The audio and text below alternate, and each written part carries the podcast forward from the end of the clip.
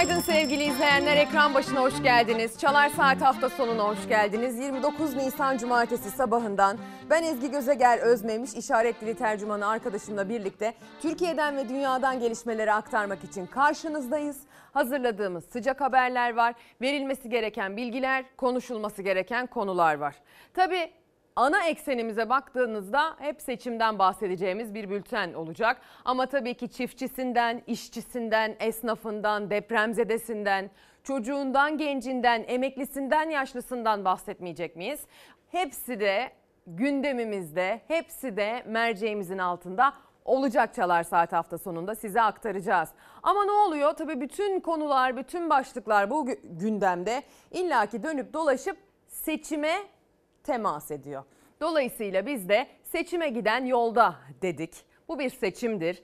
Demokratik bir seçim olması da en büyük temennimizdir. Zaten demokrasi denen şeyden ülkede kala kala belki de kalan birkaç şeyden biridir. İçine girdiğimiz bu süreç, e, gideceğimiz o sandık. Dolayısıyla bizim için önemlidir, ülke için önemlidir. Hangi siyasi partiye gönül verdiğinizden, hangi partinin seçmeni olduğunuzdan bağımsız olarak Türkiye'nin her bir vatandaşı, her bir ferdi için seçmen olsun olmasın genci yaşlısıyla önemli bir sürecin içerisindeyiz. Üstelik de tarihler çok büyük bir e, önemi atfediyor. Türkiye bir yüzyılı kapatıp Türkiye Cumhuriyeti bir başka yüzyıla geçiş yapıyor bu yıl itibariyle. Dolayısıyla aslında yüzyılın seçimi diyebileceğimiz bir seçim var. Sonuç itibariyle bir seçimdir ama. Çok da ötesine gitmemek lazım. Bir sandık geliyorsa sonrasında bir sandık daha illa gelecektir belirli bir süre sonra. O yüzden son seçim, kritik seçim ya da işte hayat memat meselesi, hayatta kalma mücadelesi önemlidir. Evet ama bu ülkede Türkiye Cumhuriyeti ibaresi var oldukça, bu ülkede demokrasi var oldukça sandıklar gelecektir, sandıklar gidecektir, iktidarlar değişecektir, hükümetler gelip gidecektir. Buna dair umudu, buna dair bilgiyi asla elden kaybetmemek gerektiğini düşünenlerdenim ben. Benim size vermem gereken ilk haberse maalesef oldukça üzücü. Mardin'de PKK'lı teröristlerle çıkan çatışmada bir şehit verdik. As subay üst çavuş Mehmet Gündüz. Allah rahmet eylesin. Mardin'den Tokat'a şehit ateşi düştü. Nusaybin ilçesinde PKK'lı teröristlerle çıkan çatışmada jandarma as subay üst çavuş Mehmet Gündüz şehit oldu. Nusaybin kırsalında Eren Huzur ilkbahar yaz bir operasyonunda görevliydi jandarma as subay üst çavuş Mehmet Gündüz PKK'lı teröristlerle çıkan çatışmada yaralandı. Kaldırıldığı hastanede şehit düştü. 36 yaşındaki kahraman asker evli ve iki çocuk babasıydı. Gündüz'ün acı haberi Tokat'ın Niksar ilçesinde yaşayan ailesine ulaştı. Şehit Gündüz bugün düzenlenecek törenle son yolculuğunu uğurlanacak. Ailesine, sevenlerine, tüm Türkiye'ye Allah rahmet eylesin. Başsağlığı dileklerimizi iletelim sevgili izleyenler. Şehidimizin yattığı yer nur olsun. Tüm şehitlerimizin yattığı yer nur olsun diyelim. Şehit haberi vermek istemiyoruz. Çatışma haberi vermek istemiyoruz. Terörist haberi vermek istemiyoruz. Terörist kelimesini aslında son dönemde yerinde kullanılsın veya yersiz kullanılsın. Artık duymak istemiyoruz öyle değil mi? Seçime giden yolda maalesef dil keskinleştikçe karşılıklı eleştiriler ucu sivri birer kelimeyle aslında hakaretamiz bir tona büründükçe maalesef terörist kelimesini de fazlaca duyar hale geldik ama teröriste de terörist demekten geri durmamak lazım. Dolayısıyla e, eli kanlı teröristlerin maalesef yol açtığı bir durumun haberiyle başlamak durumunda kaldık. Siz Twitter ve Instagram üzerinden seçime giden yolda başlığının altını doldururken ben size gecenin bir diğer sıcak gelişmesini aktaracağım. Biliyorsunuz Maraş merkezli depremlerde çok büyük kayıplar verdik çok büyük kayıplar verdik. Yani e, felaketler sıralamasında dünyanın ilk beşte Türkiye Cumhuriyeti'nin felaketler sıralamasındaysa galiba birinci sırada. Bir afetti, doğal afetti, felakete dönüştü biliyorsunuz ve ardı arkası kesilmeyen artçı depremleriyle aslında bizi korkutmaya, yüreğimizi ağzımıza getirmeye devam ediyor. Kahramanmaraş Göksun sabaha karşı saat 4.55'te 4,7 ile sallandı.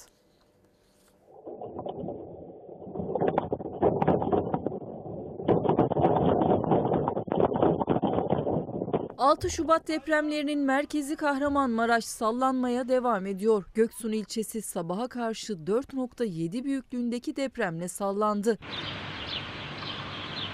Peş peşe iki büyük depremin yaşandığı Kahramanmaraş'ta artçı sarsıntılar devam ediyor. AFAD kentte yeni bir depremin daha yaşandığını açıkladı. 4.7 büyüklüğündeki depremin merkez üssü Göksun. Sabaha karşı 4.55'te meydana gelen deprem yerin 6.89 kilometre derinliğinde yaşandı. Deprem ilçenin yanı sıra il merkezinde de hissedildi. Herhangi bir olumsuzluğun yaşanmadığı açıklandı. Ardı arkası kesilmeyen bu artçılar bazen tabii kendini çok fazla hissettiriyor sevgili izleyenler. Dördün üzerindeki artçıları sık sık yaşıyor bölge. Sadece Kahramanmaraş değil afetten etkilenen Toplam 11 e, ilimiz var biliyorsunuz. İliyle, ilçesiyle pek çok yerleşim yeri aslında 6 Şubat'tan itibaren sarsılmaya, sallanmaya devam etti. Ama ne oluyor mesela 4,2'yi de bazen haberlerde görüyorsunuz. 4,3'ü de görüyorsunuz. Ama 4,7 ya da 4,9 dediği zaman o 0-10'da birlik farklar şeklinde artmıyor. Yaşattığı sarsıntı, o hissettirdiği şiddet çok daha büyük oluyor biliyorsunuz. Çok daha fazla sarsan bir depreme dönüşüyor. Zaten orada insanlar acılı, büyük kayıplar verdiler can kayıpları yaşadılar, sevdiklerini kaybettiler. Kimisi annesini, kimisi evladını kaybetti. Kimisi aşık olduğu eşini kaybetti.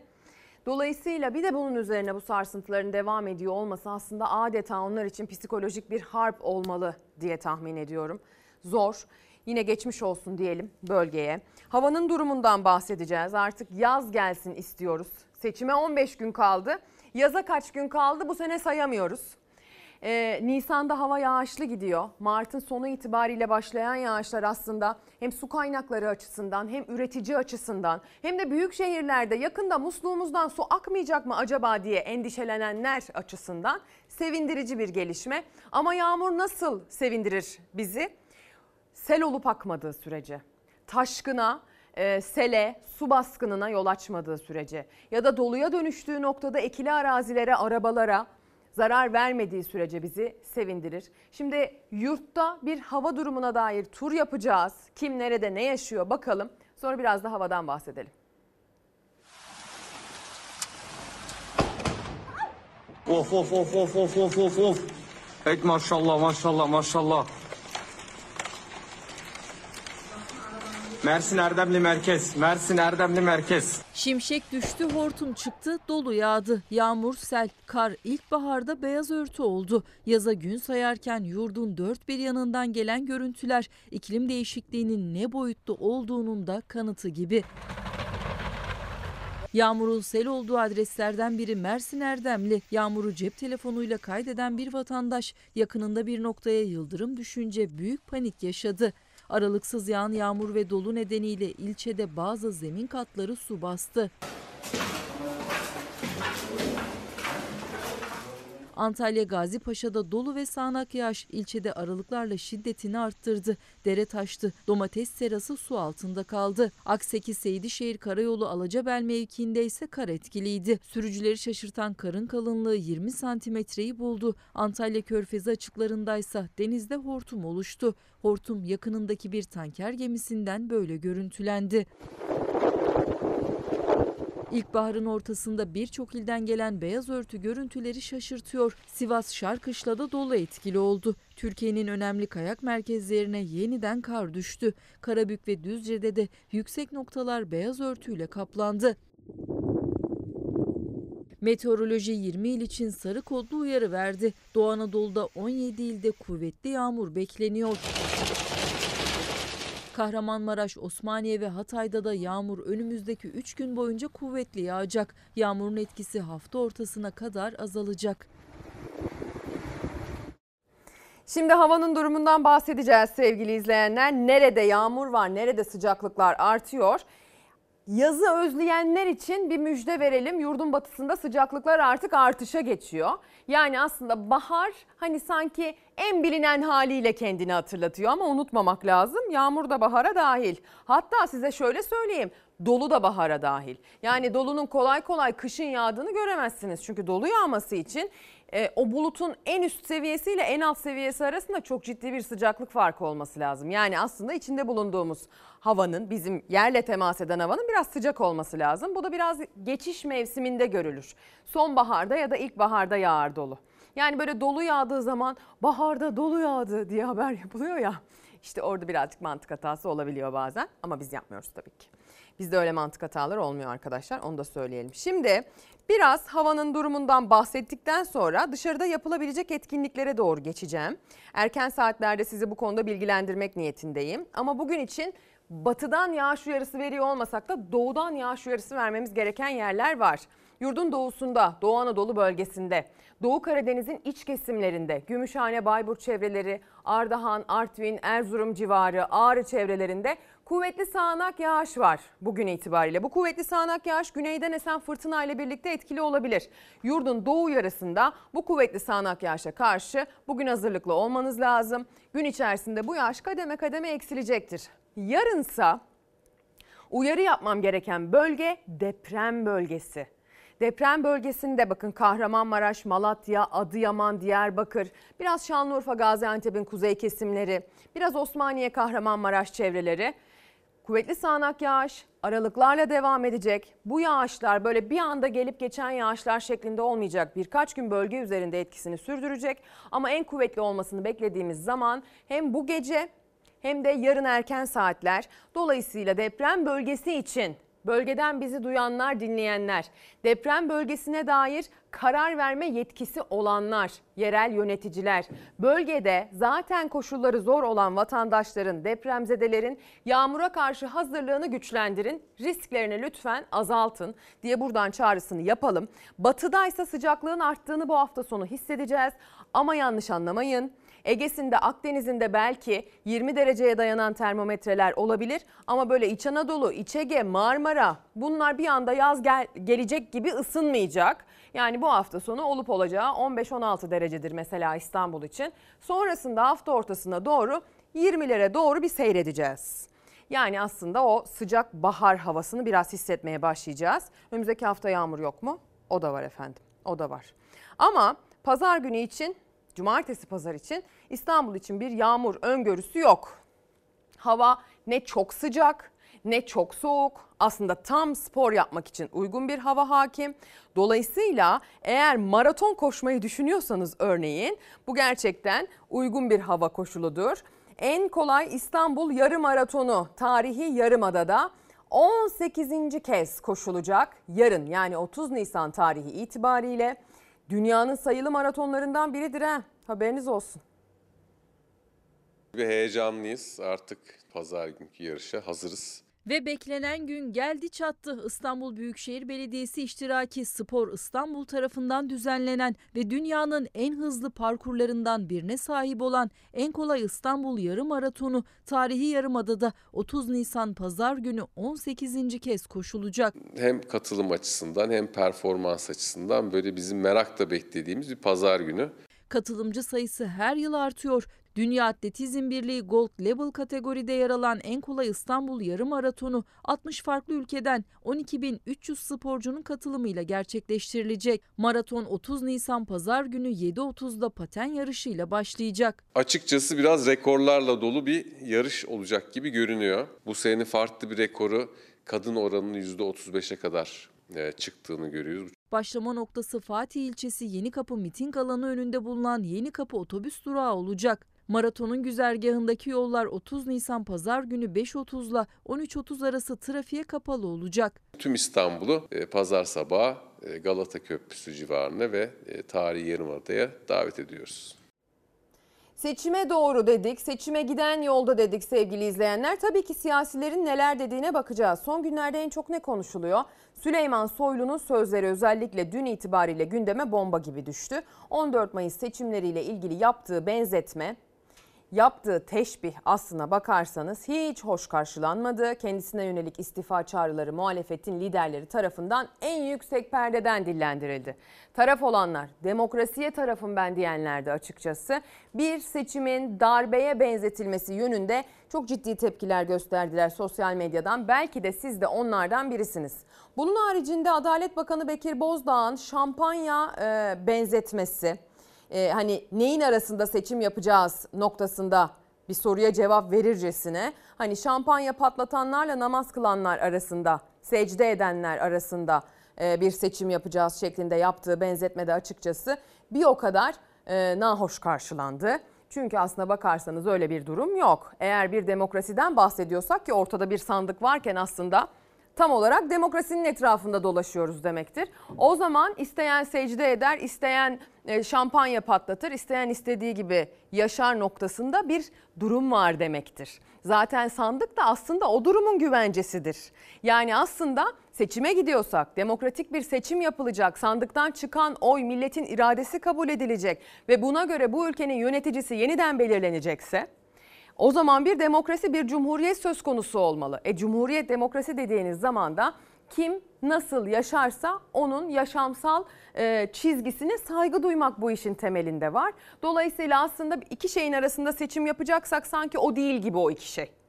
Bunlar özellikle Cumhur İttifakı AK Parti cephesinden son dönemde çok tepki çeken, son günlerde geçtiğimiz haftanın son günlerine damga vuran cümlelerdi.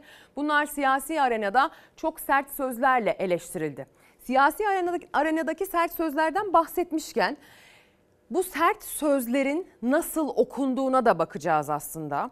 Çünkü baktığınız zaman bunu takip eden e, kuruluşlar var, uluslararası kuruluşlar var. Avrupa Birliği'nin, Avrupa Güvenlik e, Teşkilatı'nın bir denetçi kurulu var burada seçime giden yolda.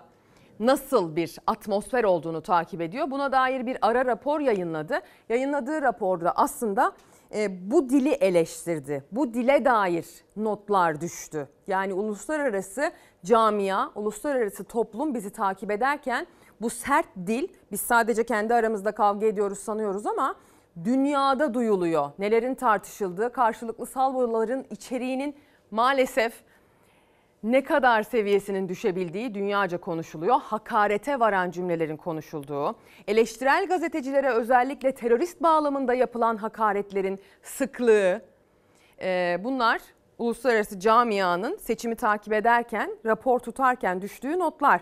Ulusal olan dernekler de var bu gidişatı takip eden. Maalesef onların anlattıklarıyla örtüşüyor ulusal derneklerinki de bunlardan da bahsedeceğiz.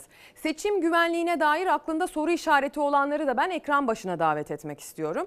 Niye diye soracak olursanız seçim güvenliği konusunda Türkiye'nin en çok bilinen, en yaygın, en kapsamlı e, çalışmalarını yapan sivil toplum örgütü Oy ve Ötesi. Birazdan Oy ve Ötesi burada olacak. Eğer siz seçim güvenliğine dair bir soru işaretine sahipseniz yıllardır bu işi yapan, teşkilatlı, sistemli çalışan bu sivil toplum örgütünün önümüzdeki seçime dair ne söylediğini de merak ediyorsunuzdur diye tahmin ediyorum. Dolayısıyla oy ve ötesi nasıl çalışacak, nerelerde çalışacak, hangi konularda eksiği var, eğer ekran başında varsa gönüllü olmak isteyen hangi yola başvurmalı? Bir de bir kampanyaları var askıda bilet kampanyası. Buna nasıl destek olabiliriz sorularının cevaplarını alacağız onlardan. Siyasete girdiğimiz anda aslında konular işin rengi seçime giden yolda bunlara dönecek. Gündem bu şekilde şekilleniyor çünkü ama öncesinde ben sizi Iğdır'a götürmek istiyorum. Neyi paylaşamıyorsunuz da birbirinize bu kadar acımasızca vuruyorsunuz dedirten bir kavga izleteceğim size maalesef.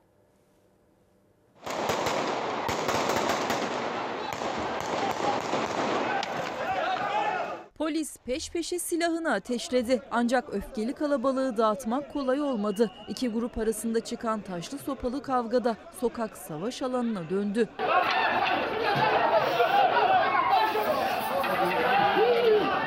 Iğdır'da kahvehanelerin olduğu Söğütlü mahallesinde iki grup arasında çıktı kavga. Sokağında kalabalık olduğu saatlerde taraflar birbirlerine ellerine ne geçtiyse fırlattı. Atılan taşlar, kullanılan sopalar nedeniyle yaralananlar oldu. Polisin defalarca havaya uyarı ateşi açmasıyla sakinleşti kalabalık. Yaralılar ambulanslarla hastaneye kaldırıldı. Polis 20 kişiyi gözaltına aldı. Olayla ilgili soruşturma başlatıldı.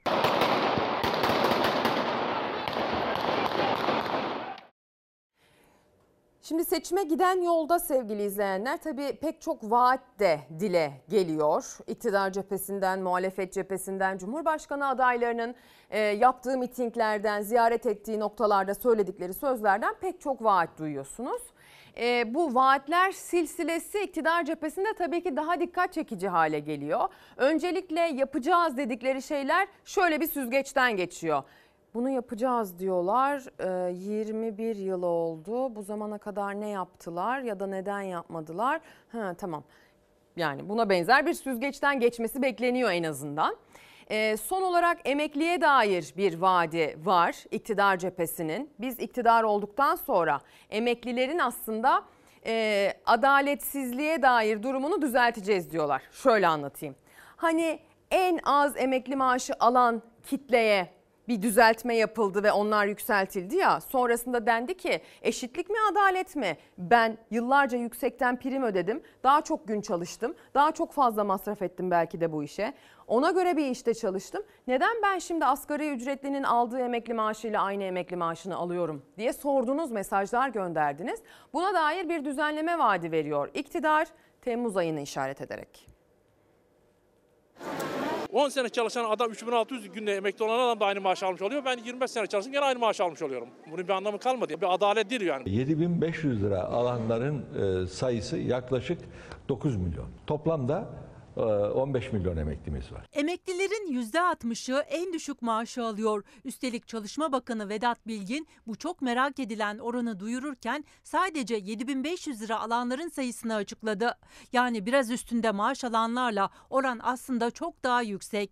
Az çalışanla çok çalışan, az prim ödeyenle çok ödeyen arasındaki makas kapandı. O makasın yeniden kendini hissettirmesi içinse Bakan Bilgin yine vaatte bulundu. Temmuz'da kademeli refah payı uygulanacağını söyledi. Temmuz'da da aşağıdakileri de yukarı çıkaracağız ama yukarıdakileri biraz daha fazla yukarıya çıkaracak bir düzenleme yapacağız. Onun, onların refah payı pek karın doyurmuyor. Onlar için bu seçim yatırımı. Yerse. Ama ben yemem daha onu. Çok büyük haksızlık var. Bunu yıllardır biliyoruz, söylüyoruz. Yapsınlar da bir, bir şeye yaramıyor yani. Çünkü temelden bozuk. Emekli maaşçı 8500 lira olan Kadir yönteme %36 zam yapılsaydı maaşı 11500 lirayı geçecekti. Oysa 8500 lira da sabit kaldı. Dolayısıyla yıllarca çalışıp yüksek prim ödeyenle düşük prim ödeyen arasındaki makas kapandı. Kapandı kapandı. Şimdi bir şey kalmadı yani. Bin liraya da bugün ne alırsınız işte o düşün. Bu çok büyük bir haksızlık ama tabii ki sesimiz sadece kendimize çıkıyor. Başkasına duyuramıyoruz sesimizi. Emekliler seslerini duyuramamaktan, vaat dinlemekten, geçinememekten yorgun. Çalışma Bakanı'nın sözüne ettiği kademeli refah payı için yine beklemek zorundalar. Millet İttifakı ise 15 bin lira bayram ikramiyesinde kararlı. Geçen sene bir kurban 5 bin liraydı. Şimdi kaç biliyor musunuz? 15 bin lira. Ey Erdoğan, Recep Bey kimse kurban kesemeyecek. Ama kurban bayramı öncesi biz kazanacağız inşallah. Ve 15 bin lirayı hesaplarınızda bulacaksınız. İki bayramda 8500'e çıkaracağız. Geçtiğimiz Ramazan bayramının farkını da ödeyeceğiz ha. Emeklilerse geçinebilecekleri bir maaş ve hayat pahalılığının son bulmasını istiyor. Ne yaparlarsa yapsınlar bu fiyatlar yükseldiği sürece yetişmek mümkün değil o rakamlar. Şimdi biraz siyasete gireceğiz. Asıl meselenizin bu ve benzer konular olduğunu biliyorum. Asıl meseleden bahsetmek gerektiği vakit elinizi cebinize attığınızı, cüzdanınızın içini şöyle bir yokladığınızı ya da varsa internet bankacılığından şöyle bir hesaplarınızı yokladığınızı biliyorum. Kimisi onu bile yapmıyor çünkü biliyor olmadığını. Dolayısıyla aslında asıl meselenin geçim olduğunu, asıl meselenin bizim güvenliğimiz, özellikle depreme dair güvenliğimiz olduğunu bu seçim itibariyle çok çok iyi biliyorum. Ama tabii ki siyasiler ne söylediler? Nerede nasıl bir duruş sergilediler? Hangi e, salvo karşısında e, sergiledikleri o duruştan hangi anlam çıkarıldı? Bir de anlam çıkarma mesaimiz var biliyorsunuz çünkü kimse net değil. Herkes bir şekilde bir anlam çıkarılsın, bir imgeleme olsun gibi bir e, yoldan ilerliyor Türkiye siyasetinde. Biz de böyle kafa patlatıyoruz. Ne demek istedi acaba? Neye çıkar acaba bu söylediğinden ne anlam çıkar diye. Şimdi e, Cumhur İttifakı cephesine bakacağız. Cumhur İttifakı cephesiyle ilgili aslında geçtiğimiz haftanın da en çok konuşulan konularından biri buydu. Hüdapar'la ittifak mı değil mi? Grup Başkan Vekili e, Bülent Turan dedi ki işte biz aslında aynı ittifak çatısı altında değiliz dedi. E, sonrasında bir ittifaka dair toplantı yapıldı. Mesela orada Cumhur İttifakı'nın bileşenleri vardı ama Hüdapar yoktu. Ama baktığınız zaman Hüdapar o listeden seçime giriyor. AK Parti listesinden seçime giriyor. MHP bile AK Parti listesinden girmezken üstelik. Hüdapar geçtiğimiz hafta bir de yaptığı Türkiye bayrağı, Türk bayrağı gibi çıkışlarla da çok dikkat çekti. Özellikle milliyetçi cepheden ne tepki alınacağına bakılırken bir bakıldı ki Cumhur İttifakı'nın e, milliyetçi bir bileşeninden tepki aldı. Büyük Birlik Partisi'nden.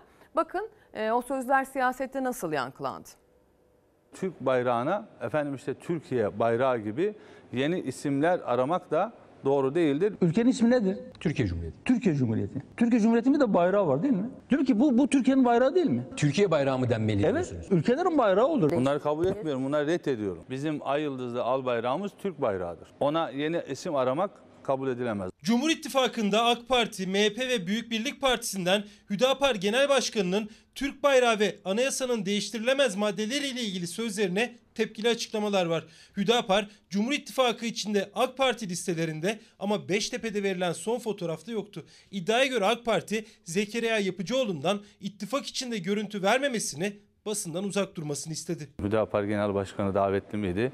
Ee, niye gelmedi onu bilmiyorum ama Sayın Devlet Bahçeli Bey ve Önder Bey ile birlikte biz oradaydık. Cumhur İttifakı'nın içerisinde yer alan Hüdapar'la ilgili uydurma yaklaşımlar falan var. Bakın ittifak protokolümüz burada. Bizim Hüdapar ittifakımız yok. Hüdapar Cumhurbaşkanı'nı destekleme kararı aldı. İttifakın ortağı değil. AK Parti Grup Başkan Vekili o bizle ittifak değil diyor. Hüdapar'ın başkanına sesleniyorum. Bak senden utanıyorlar da biz ittifak yapıyoruz diyemiyorlar. Hüdapar'ın genel başkanı dahil 4 ismin AK Parti listelerinde seçilebilecek yerlerde aday gösterilmesine rağmen AK Parti Grup Başkan Vekili Bülent Turan bizim ittifakımız yok dedi.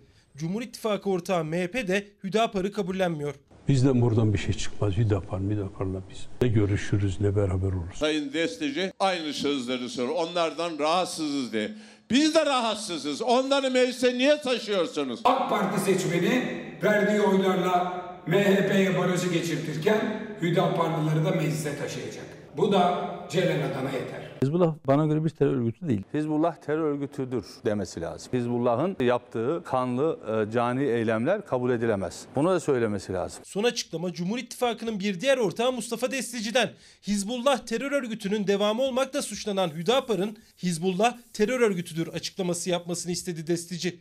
Türk bayrağı yerine Türkiye bayrağı önerisine de tepki gösterdi. Bunları kabul etmiyorum, bunları reddediyorum. Bizim ay yıldızlı al bayrağımız Türk bayrağıdır. Salih Demir, Hüdapar Adana İl Başkanı orada. Cumhurbaşkanı Erdoğan Hüdapar konusunda uzun süredir sessiz. Birkaç gündür de rahatsızlığı nedeniyle programlarına video konferansla katılıyor.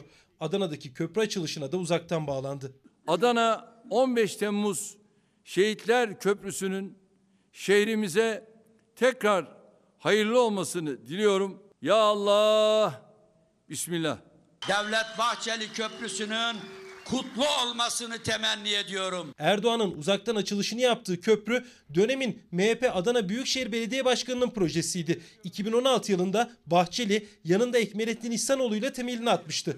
MHP'li başkan köprüyü bitiremedi. Ulaştırma Bakanlığı'na devredildi. Aradan geçen 7 yılda köprünün ismi de değişti. Artık Devlet Bahçeli Köprüsü değil, Adana 15 Temmuz Şehitler Köprüsü. İki yakası bir araya getirilen Adana'nın Türkiye'nin de iki yakası inşallah bir araya gelecektir. Bir mesaj okuyordum da tam o sırada yakalandım. Fatih Erdoğar göndermiş.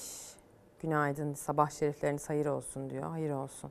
Rahmetli babam sen ekrana çıktığın zaman sesin, sesi kesin çıt çıkmasın derdi. Benim gara kızım çıktı ne tatlı dili var derdi. Çok severdi. Allah rahmet eylesin. Çok güzel bir mesaj. Gerçekten tüylerim diken diken oldu. Tam da o anda bant bitti ve böyle stüdyoda yakalandım gibi oldu. Fatih Erdoğan'ın babasına buradan rahmet dileklerimizi iletmiş olalım biz de. Seçime giden yolda başlığına mesajlarınız yağıyor adeta erken saatler olmasına rağmen. Seçime giden yolda derdi seçim olmayanlar da ekran başında. Göktuman Gülay diyor ki günaydın sevgili Ezgim seçime giden yolda bizim tek derdimiz geçim. Artık nefretten uzak, sadece vatandaş odaklı söylemler duymak istiyoruz. Fiyatlar durmadıkça verilen ne olursa olsun çare olmayacak yaraları sarmaya diyor.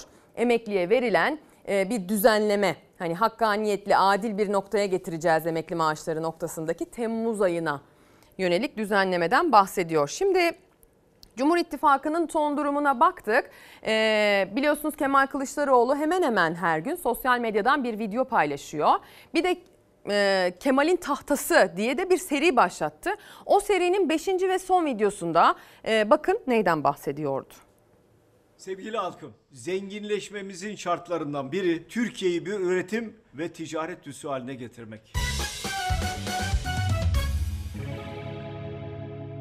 Biliyorsunuz Çin'in geliştirdiği yeni İpek Yolu projesinde Türkiye önemli bir jeopolitik avantaja sahip. Vatandaşımızın zenginleşmesi, Anadolu'nun kalkınması, depremden etkilenen şehirlerimizin yeniden cıvıl cıvıl hale gelmesi için üretim şart, ticaret şart, dünya ile rekabet etmemiz şart. Bu nedenle İskenderun'da yeni bir gemi sanayi, özel ekonomi bölgesi kuracağız. Dünya ticaretinin %80'ini denizcilik sektörü taşıyor. Dünyada ticaret hacmi her geçen gün büyüyor. Türk armatörleri ise büyük taşıma kapasiteli gemi siparişlerinin ancak %15'ini tersanelerimizde inşa edebiliyorlar. Çünkü büyük tonajlı gemi siparişlerini karşılayabilecek tersanelerimiz yok. İşte bu yüzden Türk gemi inşa sanayisini geliştirmemiz ve dünya pazarlarında söz sahibi olmasını sağlamamız gerek. 200 bin deadweight ton büyüklükteki gemilerin motorundan gövdesine kadar bütün parçalarını Türkiye'de üreteceğiz. Akdeniz bölgesinde konumlanacak tersane sadece yüksek kapasiteli gemilerin üretimiyle görevli olacak. Bu tersane Türkiye içinde üretim yapan çok sayıda tersane ile orantısız rekabet yaratmaması için belirlenen büyüklüğün altında gemilerin üretimini kabul etmeyecek. Türk gemi inşaat sektörünün yüzyıllara dayanan mesleki bilgi mirası ve becerisini yenilikçi teknolojiyle birleştireceğiz. Rekabetçi ve yüksek kaliteye sahip gemiler inşa edeceğiz. Türkiye'yi adım adım dünyanın lojistik, ticaret üssüne dönüştüreceğiz. Akdeniz'de öncü olacağız. Jeopolitik konumumuzu lehimize kullanarak büyüyeceğiz. Sevgili halkım, Türkiye bunu hak ediyor. Başaracağız. Sana söz. Sağlıcakla kalın.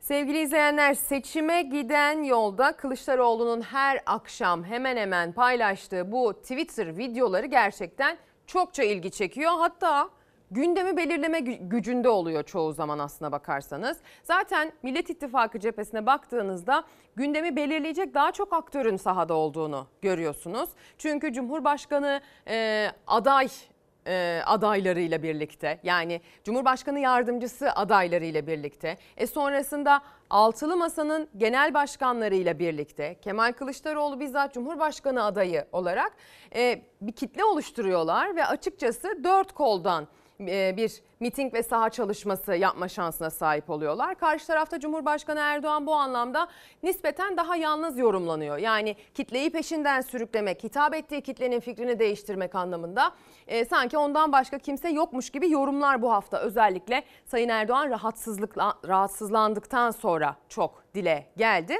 Bunun etkisi nasıl olur? Bu bir değişim yaratır mı? Burada bir hakkaniyetsizlik var mı? Mesela buna dair de çokça eleştiri geldi. Ee, Cumhurbaşkanı Erdoğan rahatsızlanıp miting yapamayınca diğer aktörler de sahadan çekilsin gibi tavsiyeleri olanlar oldu. Yani aslında tek bir adaletsizlik var.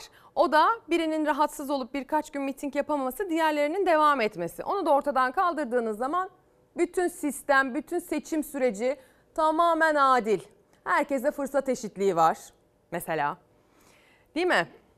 Şimdi isterseniz e, seçime giden yolda bu siyasilerin ne söylemek istediğini, hangi adımı neden attığını, attığı bu adamın nereye çıktığını anlamamız konusunda bize Deniz Feneri niteliğinde yardımcı olan Fox'un ve Türkiye'nin en çok izlenen tartışma programı orta sayfaya doğru bir uzanalım. Çünkü onların gerçekten haftanın en çok tartışılan konularıyla ilgili ne söylediğini ben çok önemsiyorum. Bakalım siz ne düşüneceksiniz? İki hafta kalmış seçimlere. Sen seçimin güvenliğinden sorumlu bir bakansın. Ve böyle bir cümle söylüyorsun. Madem 14 Mayıs bir darbe ise, seçim bir darbe ise oy kullananlar ne? Oy kullananlar Darbeci mi ne? yani? Yani bu, bu seçimin bir sonucu olacak. Ee, Cumhur İttifakı kazanırsa ne olacak? Yani o zaman darbe olmayacak değil mi? evet. Ya da Ee, kazandığında onlar mı darbeci olacak? Onlar mı darbeci olacak? Yani saçma sapan bir laf ama bir yandan da hani biz saçma sapan deyip de e, geçemeyeceğimiz kadar da bir yandan ciddi bir e, söz, ciddi bir ifade. Bir bakan ağırlığına yakışmaması bir yana çok ağır bir itham içeriyor. E, vatandaşları e, şey yapıyor yani itham altında bırakıyor. E, ve aslına bakarsanız kışkırtıcı ve tehlikeli bir söz. Son derece. Son derece tehlikeli ve kışkırtıcı. Yani bir bakanın böyle bir seçimlerle ilgili böyle bir cümle kurmaya hakkı yok. Sorun ne biliyor musun Doğan? E, topluma bunlar iyilik, güzellik, umut e, vaat edemiyorlar artık. Yani kaşlar sürekli çatık. Zaten o temel atma törenlerinin açılışlarına falan baktığınızda herkes böyle bir kasvetli falan bir şey yok, coşku yok. Halka, topluma dokunan, temas eden, göz göze gelebilen öyle bir öyle bir iletişim, öyle bir ilişki artık olmadığı için sadece hamaset, sadece böyle kışkırtıcı şey bir dil, tehdit dolu bir e, dil kullanıyorlar. Bizler ve ötekiler şeklinde. Nevşin ellerinde bir şey kalmadığı için eee, milliyetçilik ve dine mi sarıldılar? Öyle görülüyor değil mi? Evet şöyle bir şey var aslında hep konuştuğumuz şey tabii Cumhur İttifakı tarafına baktığınız zaman aslında e, bir tek Erdoğan var yani siyasi aktör olarak. Zaten vaat ettikleri de bu yani rahatsızlanınca geçmiş olsun kendisine tekrar. Şimdi meydanlara çıkamıyor birkaç gündür. Video konferansla falan bağlanıyor ama anladığım kadarıyla onun için o açığı da biraz bakanlar kapatmak istiyorlar. Bu kurulan sistemde bütün kararları Cumhurbaşkanı alıyor. Onu öyle yapacaksınız, bunu böyle yapacaksınız diyor. Bakanlar da ona göre davranıyor ya. Bir yol unutmuşlar yani. Bu da antrenman meselesidir. Bu açığı kapatmak için de korkunç bir dil kullandıklarını görüyorum. Yalnız e, vallahi Sayın Soylu aslında en tecrübeli siyasetçilerden bir tanesi AK Parti içerisindeki şeyi de bilir. Yani kampanyayı şunu bunu da bilir. Ama bu son söyledikleri kabul edilebilecek sözler Peki ben değil. şöyle sorayım sana. Şöyle sorayım. Ya bu İçişleri Bakanı Olmaz bu. 14 Mayıs için darbe dedi. 14 Mayıs'ın sonunda yani 15 Mayıs sabahı sonuçları kabul etmeyecek mi? İşte Diyelim o- ki Millet bu İttifakı o. kazandı.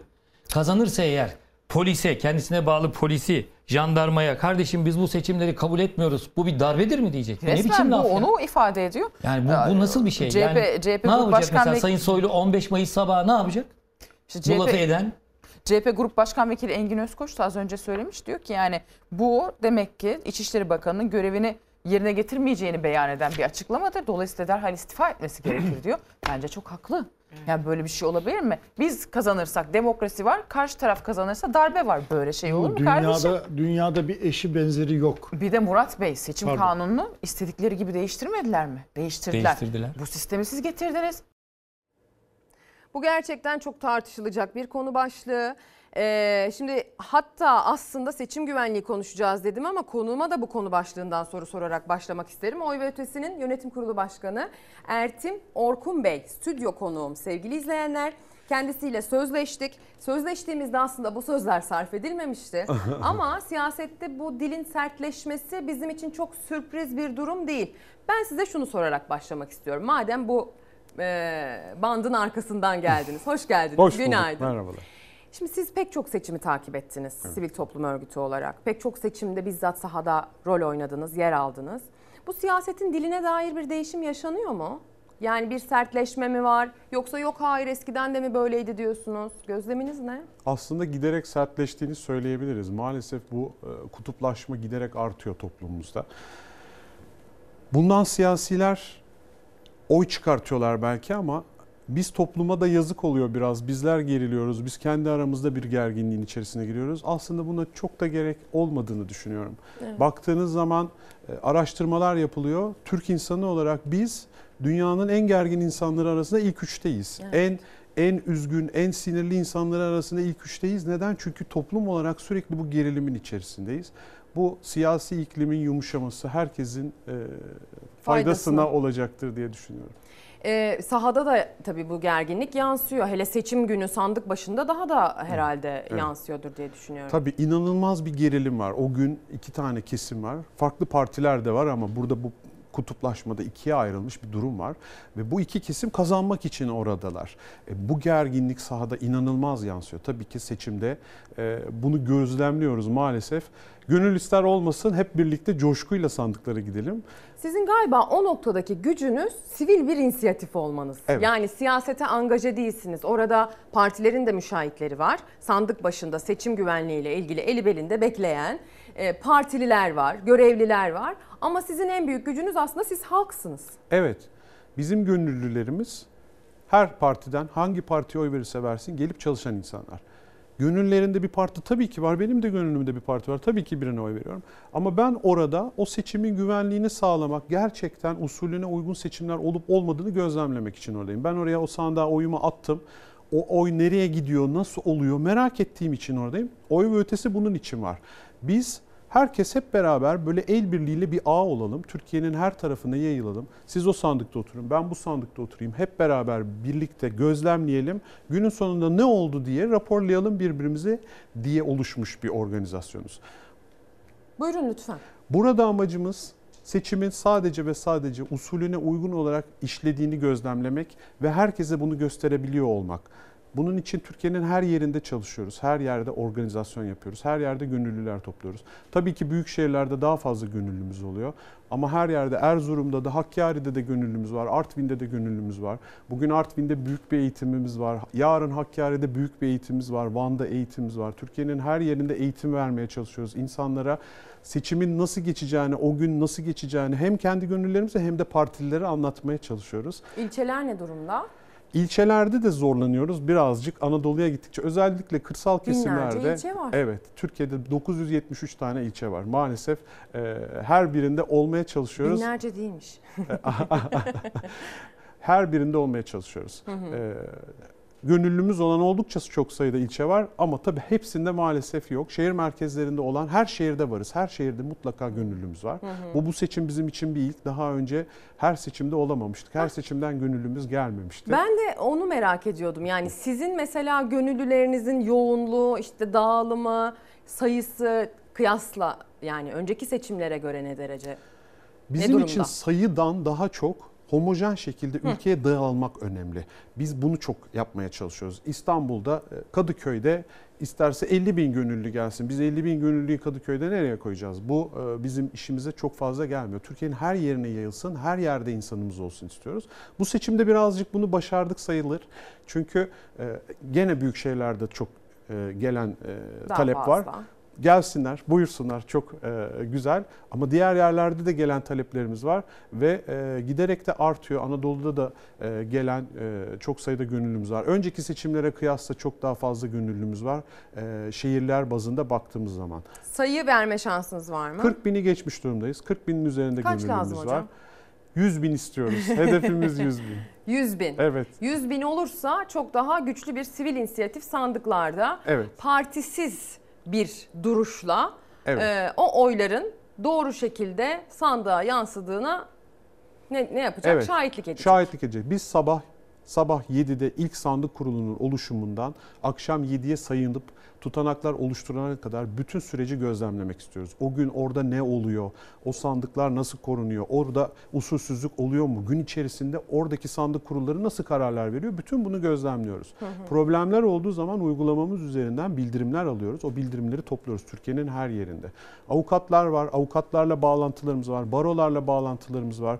Büyük problemler olduğu zaman onlara bilgilendirmeler yapıyoruz. Kemal Kılıçdaroğlu buna dair bir açıklama yaptı. Barolar da anladığım kadarıyla buna benzer bir örgütlenme içerisinde 14 Mayıs seçimi için. Biz de onlarla irtibat halinde olacağız dedi. Siz de barolarla belki de e, siyasi partilerle ister istemez irtibat halinde olacaksınız Tüm galiba. barolarla görüşüyoruz. Barolara eğitimler veriyoruz. Baroların avukatlarını bizim avukatlarımız eğitiyor diyebilirim. Türkiye'nin hemen hemen her yerinde eğitimler başladı. Baro Siz eğitimleri artık özel bu olarak. anlamda öncüsünüz tabii Evet. eğitim vereceksiniz. Hocam kaç yıldır var oy ve ötesi? 2014 yılında kurulduk. Sene olarak belki çok eski değil ama Türkiye'de Çok çok, seçim, seçim, olduğu için çok bu 9. seçim. seçimimiz olacak. Çok seçim gerçekten evet. öyle. Ee, bir de tabii ben şeyi ayrıca parantez içinde sormak isterim. Deprem bölgesi için sizin hazırlıklarınızın daha başka olması gerektiği öngörüsüyle yaklaşıyorum. Doğru Şey, muyum? evet. Nasıl yapıyorsunuz? Zor, çok zor bir bölge maalesef. e, burada e, kimi yerlerde sandıklarda oy verme oranı belki de %25-30'lara kadar düşecek. Hem kaybettiğimiz insanlarımız var, hala e, kayıp olarak ilan edilmemiş ve hala kayıtlı olan insanlarımız var. Bir de bölgeden taşınmış insanlarımız var. Bölgeden taşınıp oy vermek için bölgeye geri dönmek zorunda olan insanlarımız var. Oy verme oranı düşecek. Biz şimdi iki çalışma yapıyoruz. Birincisi orada o sandık güvenliğini sağlamak için oradaki sivil toplum kuruluşlarıyla daha fazla gönüllü oluşturmak için çaba sarf ediyoruz. Özellikle orada her sandıkta insan olsun ki şaibe iddiaları sonrasında olmasın. Bakın her yerde insanlar vardı, her şey gözlemlendi diye rapor edebilelim. Bir de bu şaibe iddiaları parti e, ismi ayırmaksızın kimsenin işine gelmez evet, değil mi? gelmiyor, gelmiyor. Yani Doğru. bu iktidarında, muhalefetinde, işte A partisinin de B partisinin de işine gelmeyecek bir durum. Kesinlikle. Yine olan bize oluyor üstelik. Evet. Tantanasını biz çekiyoruz hocam. Biz yıllarca bunu Vatandaş tartışıyoruz. olarak. Ama biz bunu seviyoruz. Bir maç oluyor arkasından 3 hafta maçı tartışıyoruz. Şöyle olsa böyle olsa. Yani seçim oluyor arkasından öyle oldu böyle oldu. Olmasın. Hiçbir şey olmasın. Hep beraber gözlemleyelim. Gerçekten usulüne uygun seçim olmuştur. Sonuç budur diye görelim. Ve sonucu hep birlikte alkışlayalım. Evet. Yapmamız gereken şey bu. Deprem bölgesinde bir uygulamamız Heh, daha var. Onu da Ee, hemen gösterelim Şimdi onu. burada yaşanan hazırladık. üzerine e, biz burada gördüğünüz dernekler ve kurumlarla bir araya geldik ve dedik ki bir platform oluşturalım. Bu platformda e, ne yapıyoruz? Depremzedeyim, bölgeden göç etmek zorunda kaldım, başka şehirde yaşıyorum ama oyumu kullanmak için bölgeye gitmek istiyorum diyen insanlara bilet imkanı sunuyorum. Ne yapıyor insanlarımız? Geliyorlar siteye giriyorlar askıdabilet.com. Burada kayıt oluşturuyorlar. Ben burada oturuyorum fakat buraya gideceğim diye. Bağış yapan insanların verdikleri bağışlarla bu insanlara bilet sağlanmasını sağlıyoruz. Ve o insanlar aldıkları biletlerle oy vermek üzere memleketlerine geri dönebilecekler. Otobüs bileti galiba. Evet, Çünkü Hatay bileti. Havalimanı mesela bu süreçte çalışmayacak diye çok sansasyon oldu, haber oldu Evet, açıkçası. Seçimden evet. sonra açılacakmış. Öyle öyle evet. 17'sine kadar kapalı. Maalesef uçakla zaten insan taşımak çok kolay değil. Bir Evet. şehre 3 tane uçak var. 200 kişiden maksimum 600 kişi Doğru, taşıyabilirsiniz. doğru. Şu anda bizim 10 bin bilet talebimiz var. Yani inanılmaz bir talep var. Otobüs Ee, firmaları da gerçek- ister istemez ek sefer yapmak zorunda kalacak. Belki kalacaklar. de sizin bu bilet Belki de biz iki sefer taleplerinde bulunacağız. Şu anda o aşamaya gelmedik. Bu hafta o noktaya geleceğiz. Nedir Ee, sayı? Geldiğiniz 10 binin üzerine geldi şu anda bilet 10 talebi. binin üzerinde bağış yapıldı. Yok, hayır 2 milyon Bilet 2 istiyorum. milyonun üzerinde 2 milyon liranın üzerinde bağış yapıldı. E, 10 binin üzerinde de bilet talebi var. Ben e, gideceğim, oyumu kullanacağım. Kime geleceğim diyor. Yani 6 bin kişi diyebiliriz. 6 bin, 7 bin kişi, ara, e, kişi e, gelip de sistemimizde kayıt oluşturdu. Hı hı. Bu insanlar ben bölgeye gidip oyumu kullanacağım diye e, Bilet talebinde bilet bulundu. talebinde. Bu biletler karşılandı. Ama daha Karşılanmadı şu anda onun karşılanması aşamasında. yani aslında daha fazla bağışa ihtiyaç duyduğunuz Evet, bir daha noktadasınız. fazla bağışa ihtiyacımız var. Aynen. Eğer bağış artarsa başvuru da artar. Artar. Gelenlerle karşı evet evet çok yeni site bir Çok haftalık yeni. e, geçen hafta e, pazar günü kuruldu ve açıldı E, ve e, bir hafta bile olmadan 10 bin insana ulaştı. Çok da vakit yok iki haftamız var tabii ama, Ama e, çok bu kritik. hafta bu hafta çok yoğun olacağını düşünüyoruz. Eğer olursa otobüs seferleriyle ilgili dediğiniz gibi şirketlerden talepler olacaktır. Bölgeye gidecek yoğun insanların karşılanması lazım.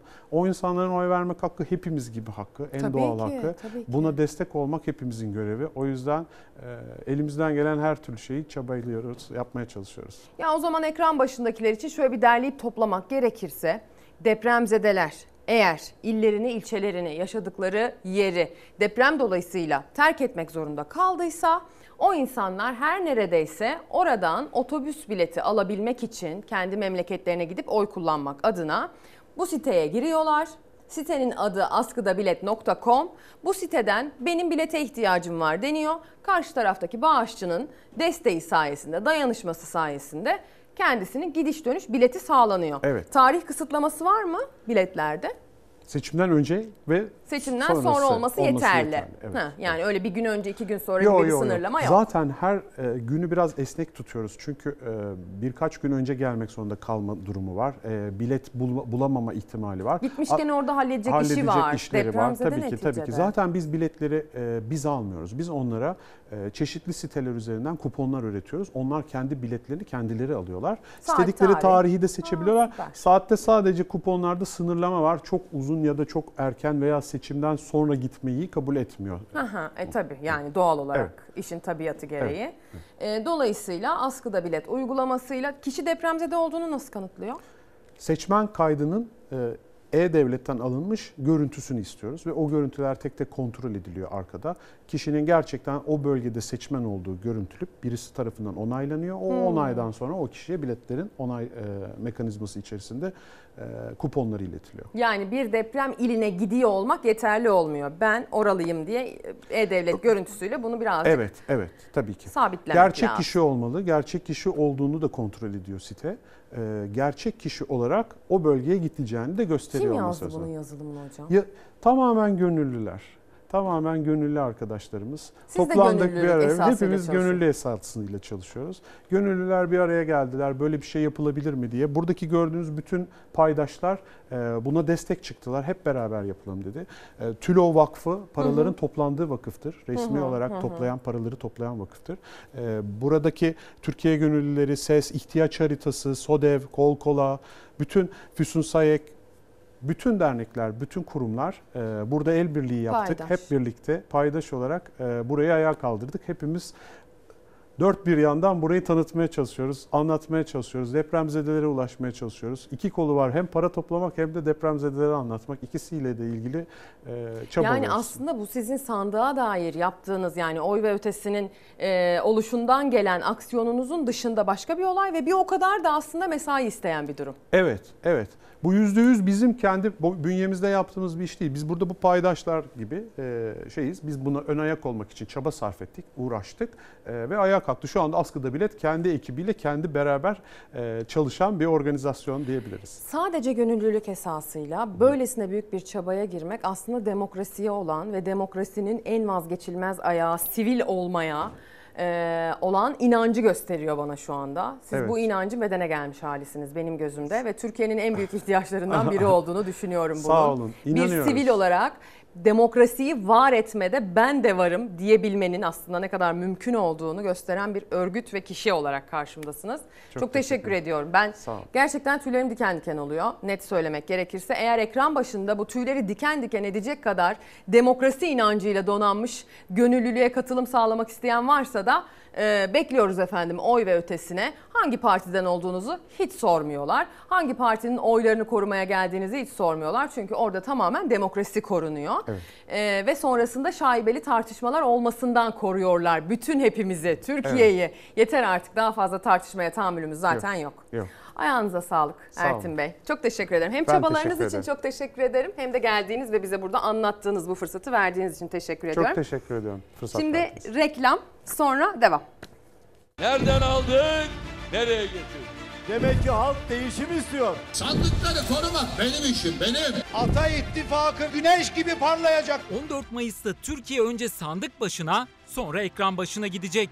Sandıkta 4 aday var ama ekranda seçim belli. Türkiye haritası 87 seçim bölgesi. İl il bakacağız. Konya, Ankara, Yozgat, Çanakkale, İstanbul, İzmir. Bir dur, bir dur İlker dur. bir. Vakit var da. Cumhurbaşkanlığı milletvekili seçimi birlikte yapıldı. Fox'ta seçim yayını Gülbin Tosun'la ana haberden hemen sonra başlayacak. Selçuk Tepeli ve İlker Karagöz sandık sandık tüm sonuçları anında Türkiye'ye ulaştıracak. Kamuoyu araştırmacısı Bekir Ağırdır o sonuçları sıcağı sıcağına yorumlayacak. Oo Bekir Ağırdır da buradaymış. Patronların mesajını sana tercümeye geldi. Ayrıca Bekir abi biz buradaydık. Selçuk Tepeli geldi. Fox Haber Genel Yayın Yönetmeni Doğan Şentürk, Fox Haber Ankara temsilcisi Tülay Ünal Öç'ten son dakika bilgileri yine onlarda olacak. Her seçim 14 Fox'ta Mayıs'ta izlendi. söyleyeceğim. Ya bu sloganları nereden buluyorsunuz? Bu saçları kaç seçimde arttık biliyor musun? Gazeteciler Murat Yetkin, Çiğdem Toker, Nevşin Mengü, Deniz Zeyrek Türkiye'nin bu uzun gecesinde en sağlıklı analizlerle Fox ekranlarında olacaklar. En doğru, en güvenilir ve en hızlı sonuçlar yine burada. Seçim gecesi klasiğiniz Fox Haber'de. Bir ekrandan daha fazlasında. Türkiye'nin seçimi 14 Mayıs'ta Fox'ta.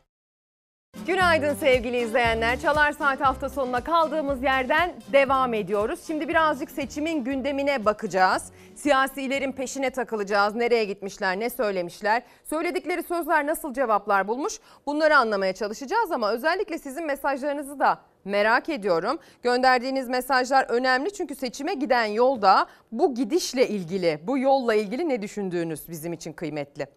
Seçime giden yolda 4 beylilere verilen kadroları neden araştırmıyorsunuz? Bizi mahvettiler. Maaşım asgari ücrete düştü. Ben lisans mezunuyum. Yardımcı hizmetler kadrosu verip geçmişler.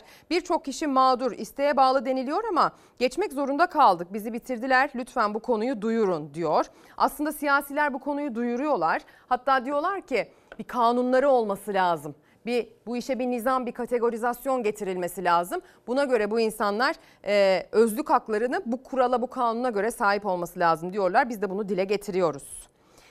Darbeyle değil sandığa giderek oyumuzu kullanarak seçime giden bu yolda demokrasiyle seçimi taçlandıracağız. Demokrasi gelecek diyor Fersan Kurt gönderdiği mesajda. Kocaman kocaman günaydın mesajı gelmiş. Kim göndermiş? Yılmaz Saydam gönderiyor. Saygılar her şey çok güzel olacak. Yılmaz Saydam Giresun diyor. Giresun'a buradan selam. Nabi Bey ise emekli maaşı ile ilgili e, Cumhur İttifakı cephesinden gelen vaade dair bir mesaj göndermiş. Emekli maaşı 7500 TL'nin üzerinde olanlara Temmuz ayında iyileştirme yapılacakmış. Yetki hükümetin elinde. Seçime giden yolda şimdi neden verilmez? TÜİK'in çarşı pazarı e, tutmayan küçük oranları zaten ortada diyor. Gönderilen mesajda emekliler de kendilerine yönelik vaatlerle ilgili içerikler oluşturuyorlar, seslerini duyuruyorlar. Pek çok siyasi isme baktık. Cumhur İttifakı cephesine baktık. Kemal Kılıçdaroğlu'nun son olarak ne söylediğine baktık. Şimdi aslında İyi Parti cephesinde e, biliyorsunuz belediye başkanları var. Ankara ve Büyük e, Ankara ve İstanbul Büyükşehir Belediye Başkanları. Onların meydanlarda neler söylediğine bakacağız. Tabii ki Cumhurbaşkanı adayları Muharrem İnce ve Sinan Oğan da seçim gezilerini, mitinglerini, temaslarını sürdürüyor. İsterseniz bir onların güncesiyle başlayalım sonra devam. Tayyip Erdoğan geçen gün diyor ki kapı gıcırtısında oynayanlar memleketi yönetemez diyor. Bana söylüyor. Ya sen bu memleketi 21 senede batırdın batırdın. Doları 1.60'tan aldın 20 liraya çıkardın. Bırak çocuklar dans etsinler. Bırak çocuklar gülsünler. Çocuklarımızın okula giderken ceplerindeki harçlığı düşünerek gitmesini istemiyorum. Gençlerimiz yurt dışına rahat nefes almak için gitsin istemiyorum. Memleket Partisi Cumhurbaşkanı adayı Muharrem İnce de gençlere yönelik vaatlerini anlattı. Ata İttifakı ortağı Sinan Oğan'da. İki isim seçimin ikinci tura kalacağından emin. Bizim ikinci tura kalma şansımız az gözüküyor. Ama şu an oyunu tek artıran aday benim. Yani Türkiye'de solun ortalama oy karşılığı %25'tir. E hadi %30 olsun. E, muhafazakarların da %20, 25, 30. Bizim %30'luk bir oy tabanımız var şu an. Size söz veriyorum. Sizi tarikat yurtlarına muhtaç etmeyeceğim. Söz. Gideyim. Gençler karşılıyorlar. Bu millet bu sefer gençlerin sandıktaki devrimini herkes görecek. Ahmet Bey gel ya. Gel ya gel. Zafer Partisi Genel Başkanı Ümit Özdağ ile Gelecek Partisi Genel Başkanı Ahmet Davutoğlu'nun seçim çalışmaları Konya'da kesişti. İstanbul Sultan Gazi'de Çevre ve Şehircilik Bakanı Murat Kurum'un seçim aracından vatandaşa ücretsiz ekmek dağıtımı yapıldı. Bedava ekmek izdamı yaşandı. DSP Genel Başkanı Önder Aksakal milletvekili adaylığı karşılığında Cumhur İttifakı'na katıldı. DSP Uşak İl Başkanı Yüksel Duygu DSP Genel Başkanı Önder Aksakal'a tepki olarak il başkanlığına pankart astı. 1985 ruhuyla Millet İttifakı adayı Kemal Kılıçdaroğlu'nu destekleyeceklerini duyurdu. Cumhurbaşkanı adayı çıkarmayan Emek ve Demokrasi İttifakı da Kılıçdaroğlu'na desteğini açıkladı. Kendi cebimden vererek yaptırmış olduğum pankartları bir gün aniden hepsini söktüler indirdiler. Partinin adaylarının afişlerini asmışlar benim afişlerimi söktükleri yere. Malatya'da CHP'li Veli Ağbaba seçim kampanyası için hazırlattığı afişlerinin parasını ödeyerek kiraladığı üst geçitlere asmıştı. O afişler toplatıldı. Yerine AK Parti'nin afişleri asıldı. AK Parti İskenderun Belediye Başkanı Mehmet Fatih Tosyalı'nın AFAD yardım kolilerini seçim çalışmaları için dağıttığı ortaya çıktı. O kolilerin üstüne kendi ismini yazdığı stikerler yapıştırdı.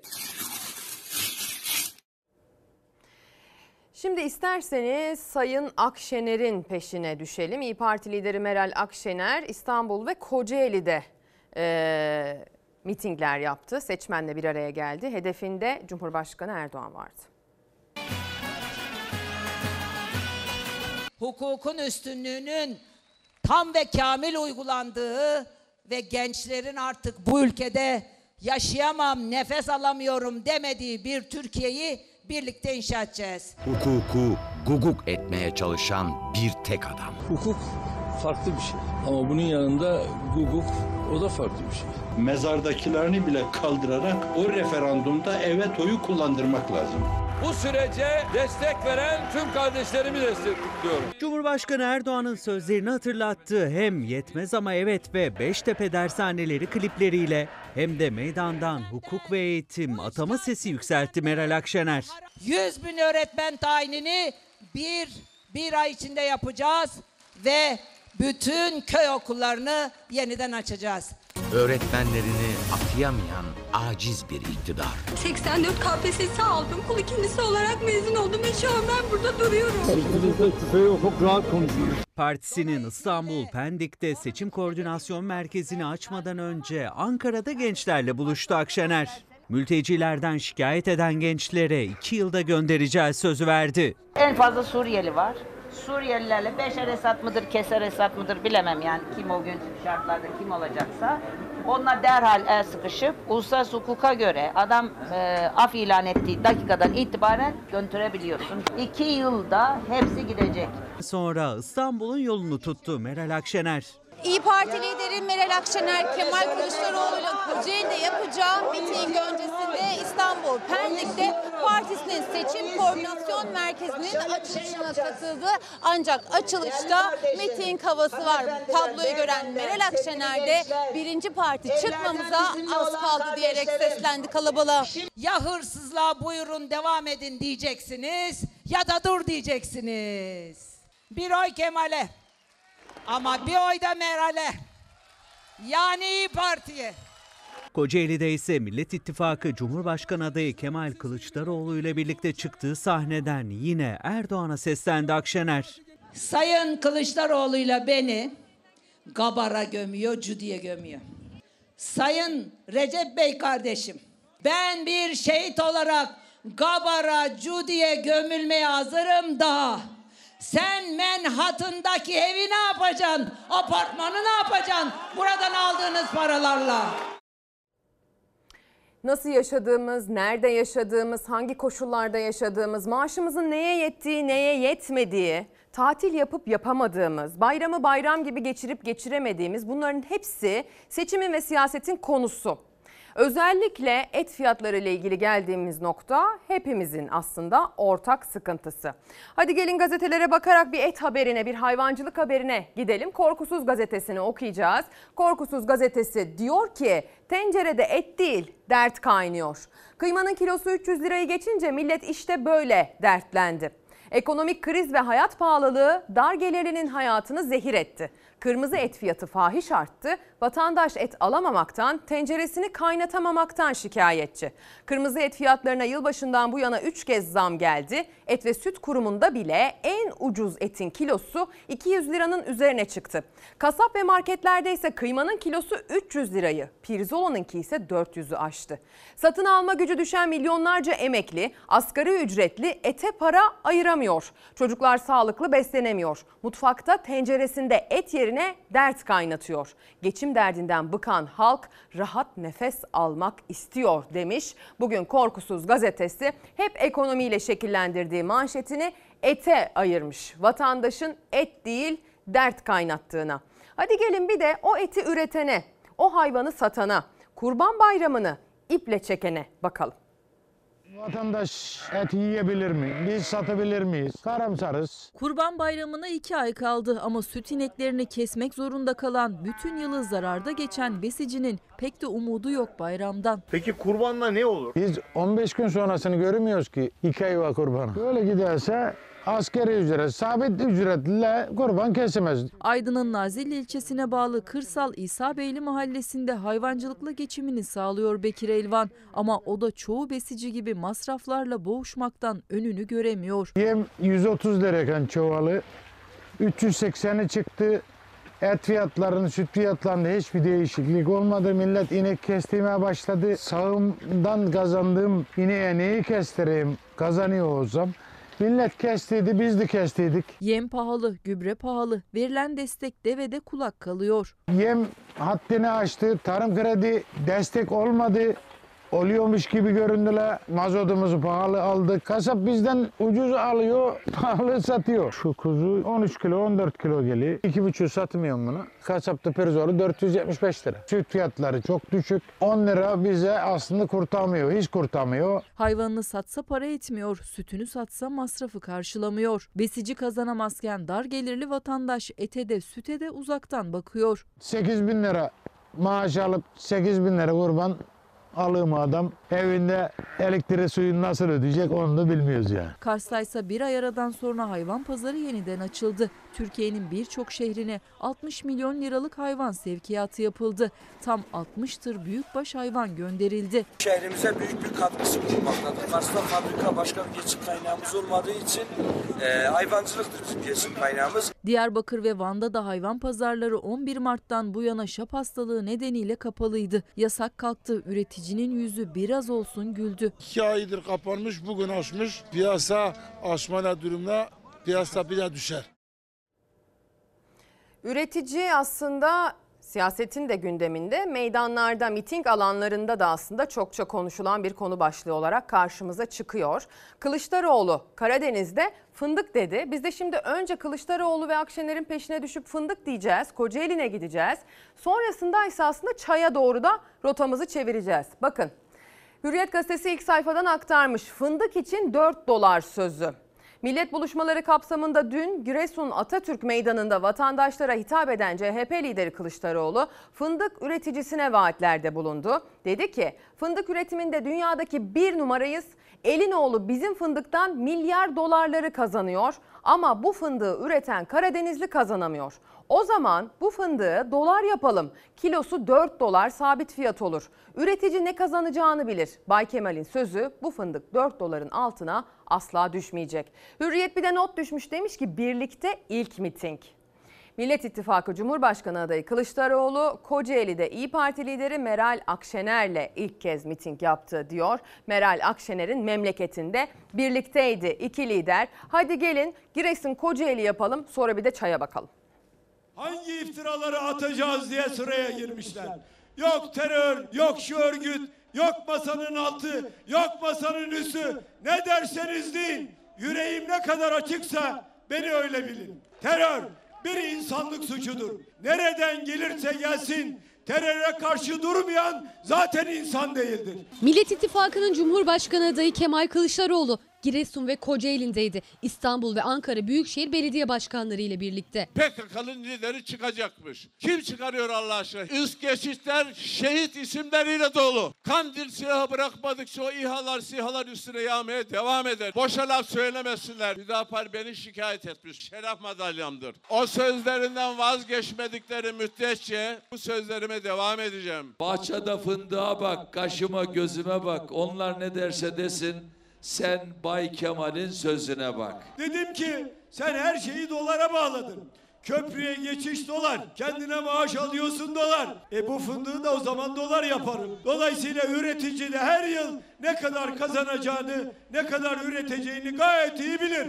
Sözüm söz, Bay Kemal'in sözü 4 doların altına asla düşmeyecek bu fındık. Fındığın başkenti Giresun. Millet İttifakı'nın adayı Kılıçdaroğlu da fındık fiyatının dolarla olacağının sözünü verdi. Bay Kemal sen parayı nereden bulacaksın diyecekler.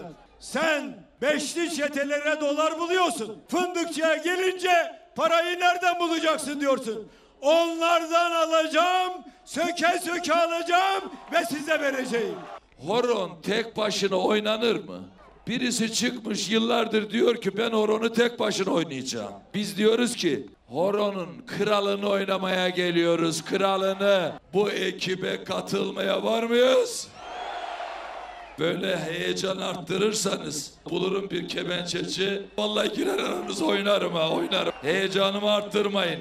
Meydanlarda heyecan da rekabetle giderek kızışıyor. Liderlerin uslubu da tartışma konusu olurken Kılıçdaroğlu çocukları okulda ücretsiz yemek, kapatılan hastanelerin yeniden açılması, emekli ikramiyelerinde artış ve yabancıya konut satışı yasağı vaatleriyle Kocaeli meydanındaydı. Bütün emekli kardeşlerim Kurban Bayramı ikramiyesi 15 bin liraya almak için hazır mısınız?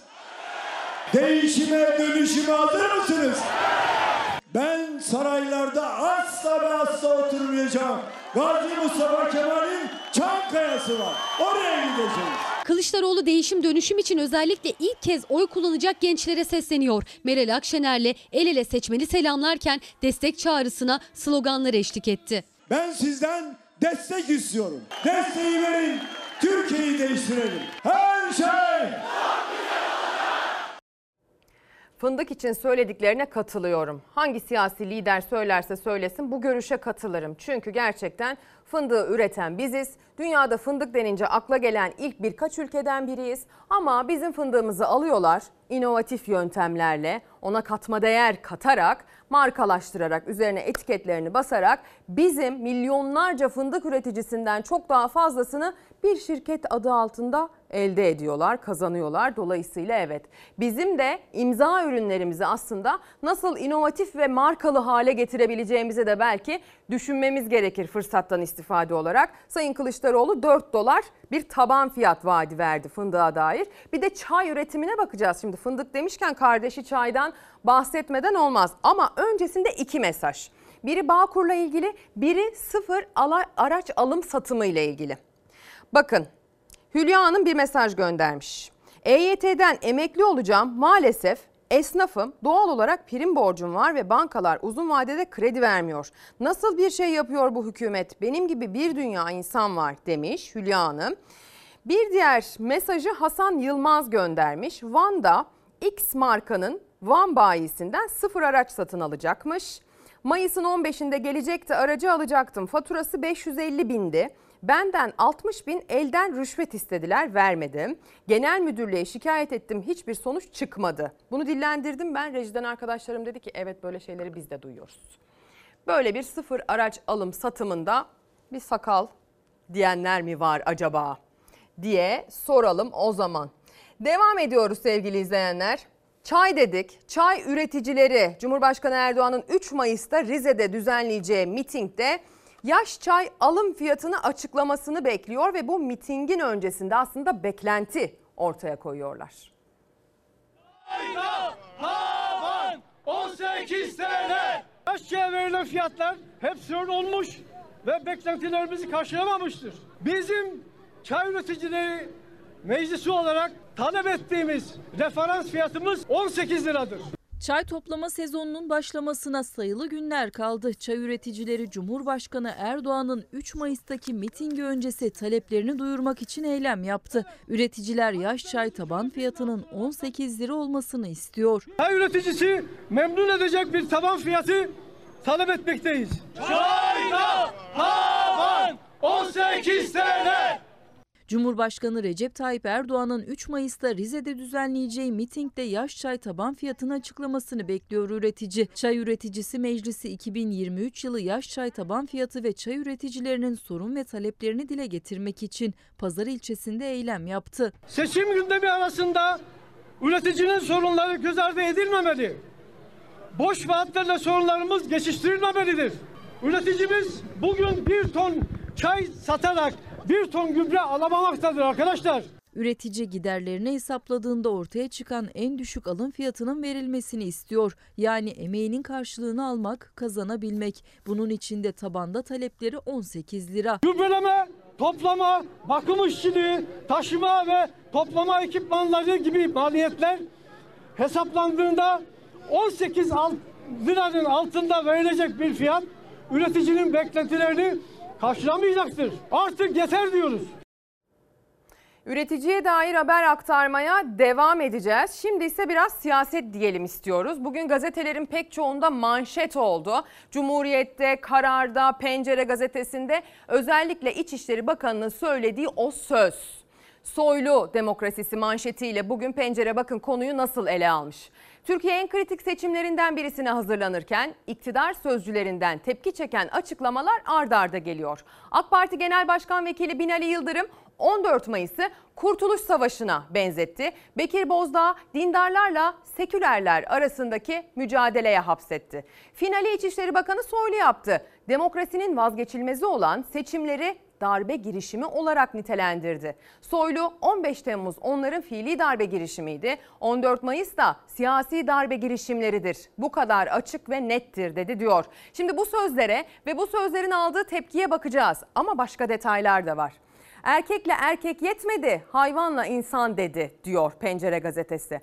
Hemen her konuşmasında LGBTİQ artı bireyleri hedef alarak ilginç iddialarda bulunan İçişleri Bakanı Süleyman Soylu'nun son açıklaması diğerlerini geride bıraktı. Soylu, benim ülkemde erkekle erkeğin, kadınla kadının evlenmesini istemiyorum arkadaş. Hani LGBTİ artı diyorlar ya, onun içerisinde hayvanla insanın evlenmesi de var. Evet. Hiçbir şey söylemiyorum. Gerçekten. Sözün bittiği yer. Bir diğer detay var. Pencere gazetesinde bu konuyla ilgili alt başlık olarak değerlendirilmiş. Önemlidir. Soylu'ya açıklamasını soran muhabirin kimliği ve telefonu alındı. Şimdi Süleyman Soylu böyle bir söz söyledikten sonra, böyle bir çıkış yaptıktan sonra tabii ki ne oluyor? Gazeteciler de buna dair soru sormak istiyorlar. Sorabilenler soruyor. Gazeteci Filiz Gazi, İçişleri Bakanı Süleyman Soylu'ya 14 Mayıs darbe girişimidir sözlerini sordu. Soylu'nun korumaları Gazi'nin kimliğini ve telefonunu aldı. Videoları silmeye çalıştı. Gerçek gündem muhabiri yaşananları şöyle anlattı diyor. E, Filiz Gazi'nin e, sözleriyle e, nasıl bir şey yaşadığını, iddiasını aslında Pencere gazetesi bugün uzun uzun bu başlığın altında değerlendirmiş. Kendisinin sinirlendiğini anlatıyor Filiz Gazi. Etrafındaki kalabalığı çekmeye devam ettim ama sonrasında göz göze geldim. Korumalarla göz göze geldim. Zaten başıma geleceği anlamıştım. Geldiler.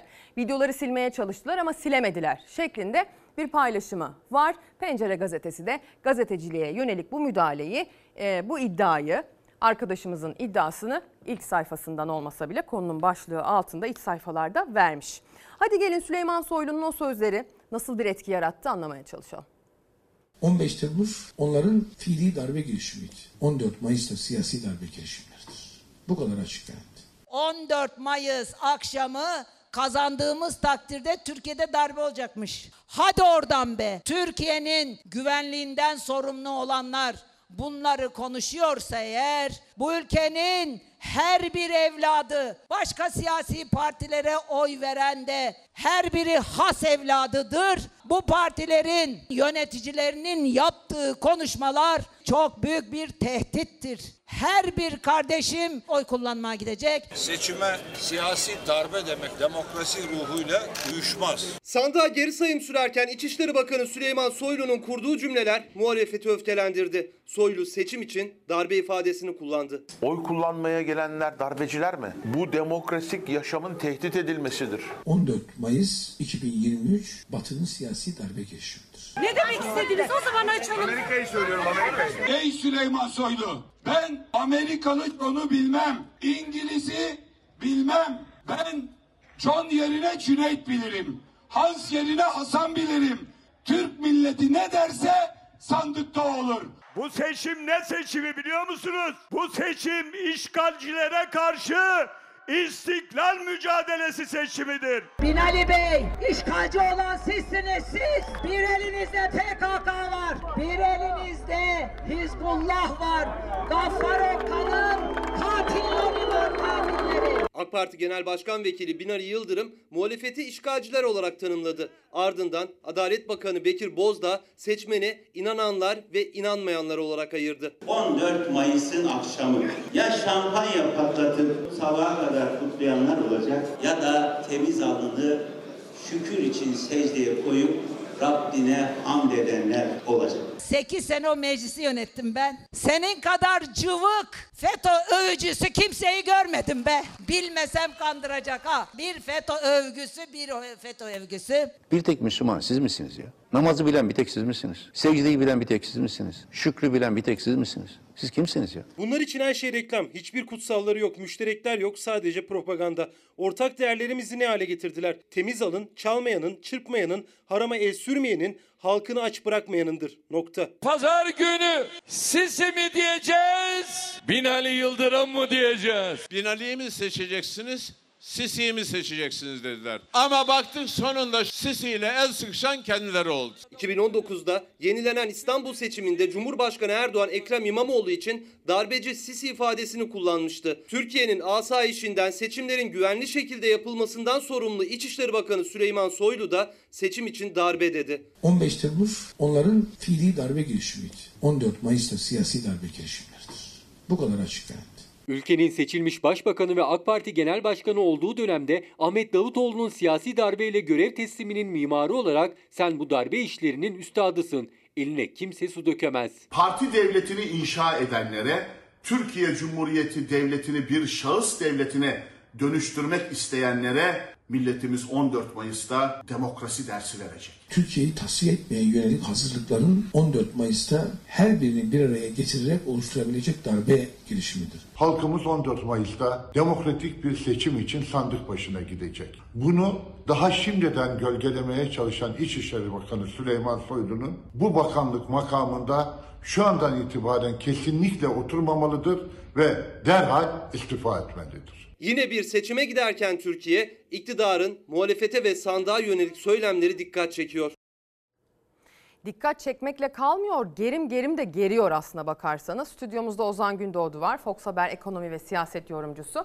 Kendisiyle ben bu darbe çıkışını, istifa çağrısıyla karşılık bulan bu darbe çıkışını ve aslında genel olarak bunun üzerinden de bu dili konuşmak istiyorum. Yani çünkü her ne kadar siyasi salvolar iktidar cephesinden daha sivri yükselse de genel bir gerginlik var ve artan bir gerginlik var.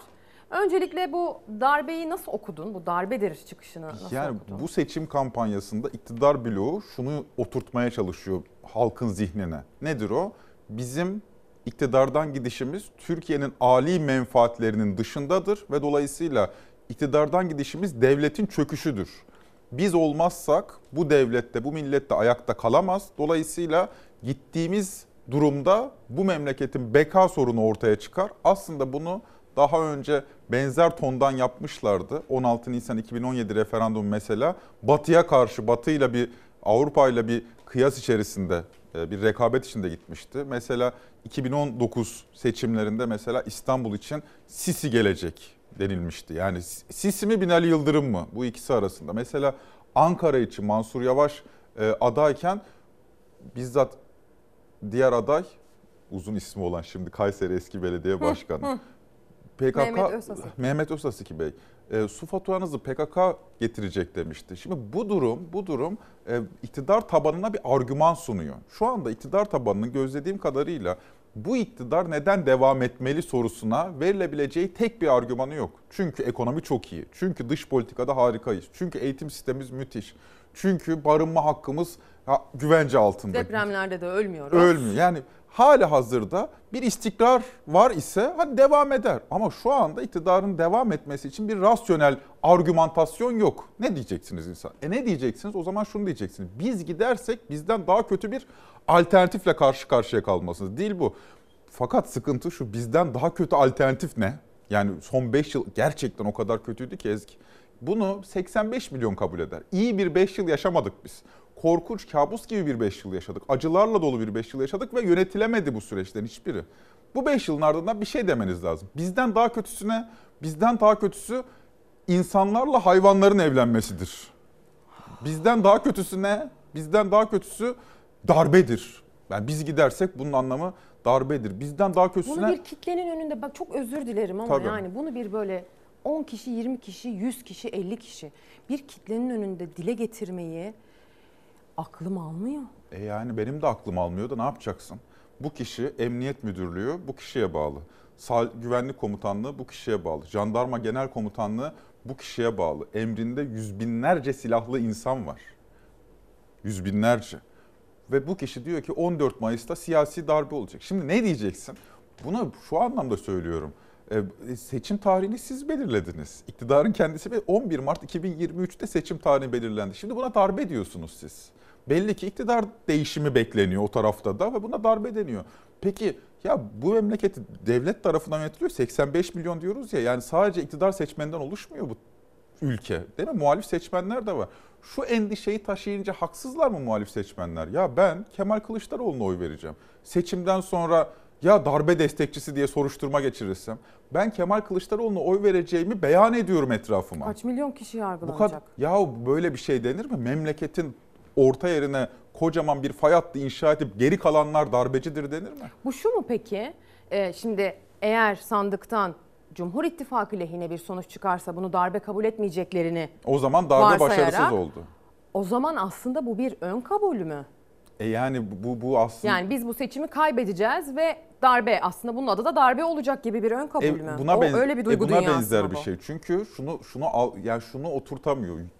Yüksek egonun hastalıklı bir halinden bahsediyoruz. Nedir o? İktidar egosu. Bu iktidar egosu çok sık sorunlu, hastalıklı bir yere geldi. Nedir o? Bizden önce bu memleket namaz bilmezdi, niyaz bilmezdi, camileri kiliseydi, ahırdı. Bizden sonra bu memleket dinini öğrendi. Bizden önce bu memleket mum ışığında aydınlanır. Elektrik nedir bilmezdi. Buzdolabı varsa Heh. bizim sayemizde vardır. Bak bunların hepsi Erdoğan'ın ağzından çıkmış ifadeler. Buna benzer bu mealde ifadeler olduğu için söylüyorum. Bizden önce üniversiteniz yoktu. Bizden önce çocuklarınız okula gidemezdi. Bizden önce okuma yazma oranı şu gibi yalan yanlış ifadeler de kendisinden öncekini tam bir cehenneme benzeten, kendisinden sonrasını ise tam bir cennete benzeten, hiçbir hata kabul etmeyen, harika gittik, müthiş bir 20 yıldı.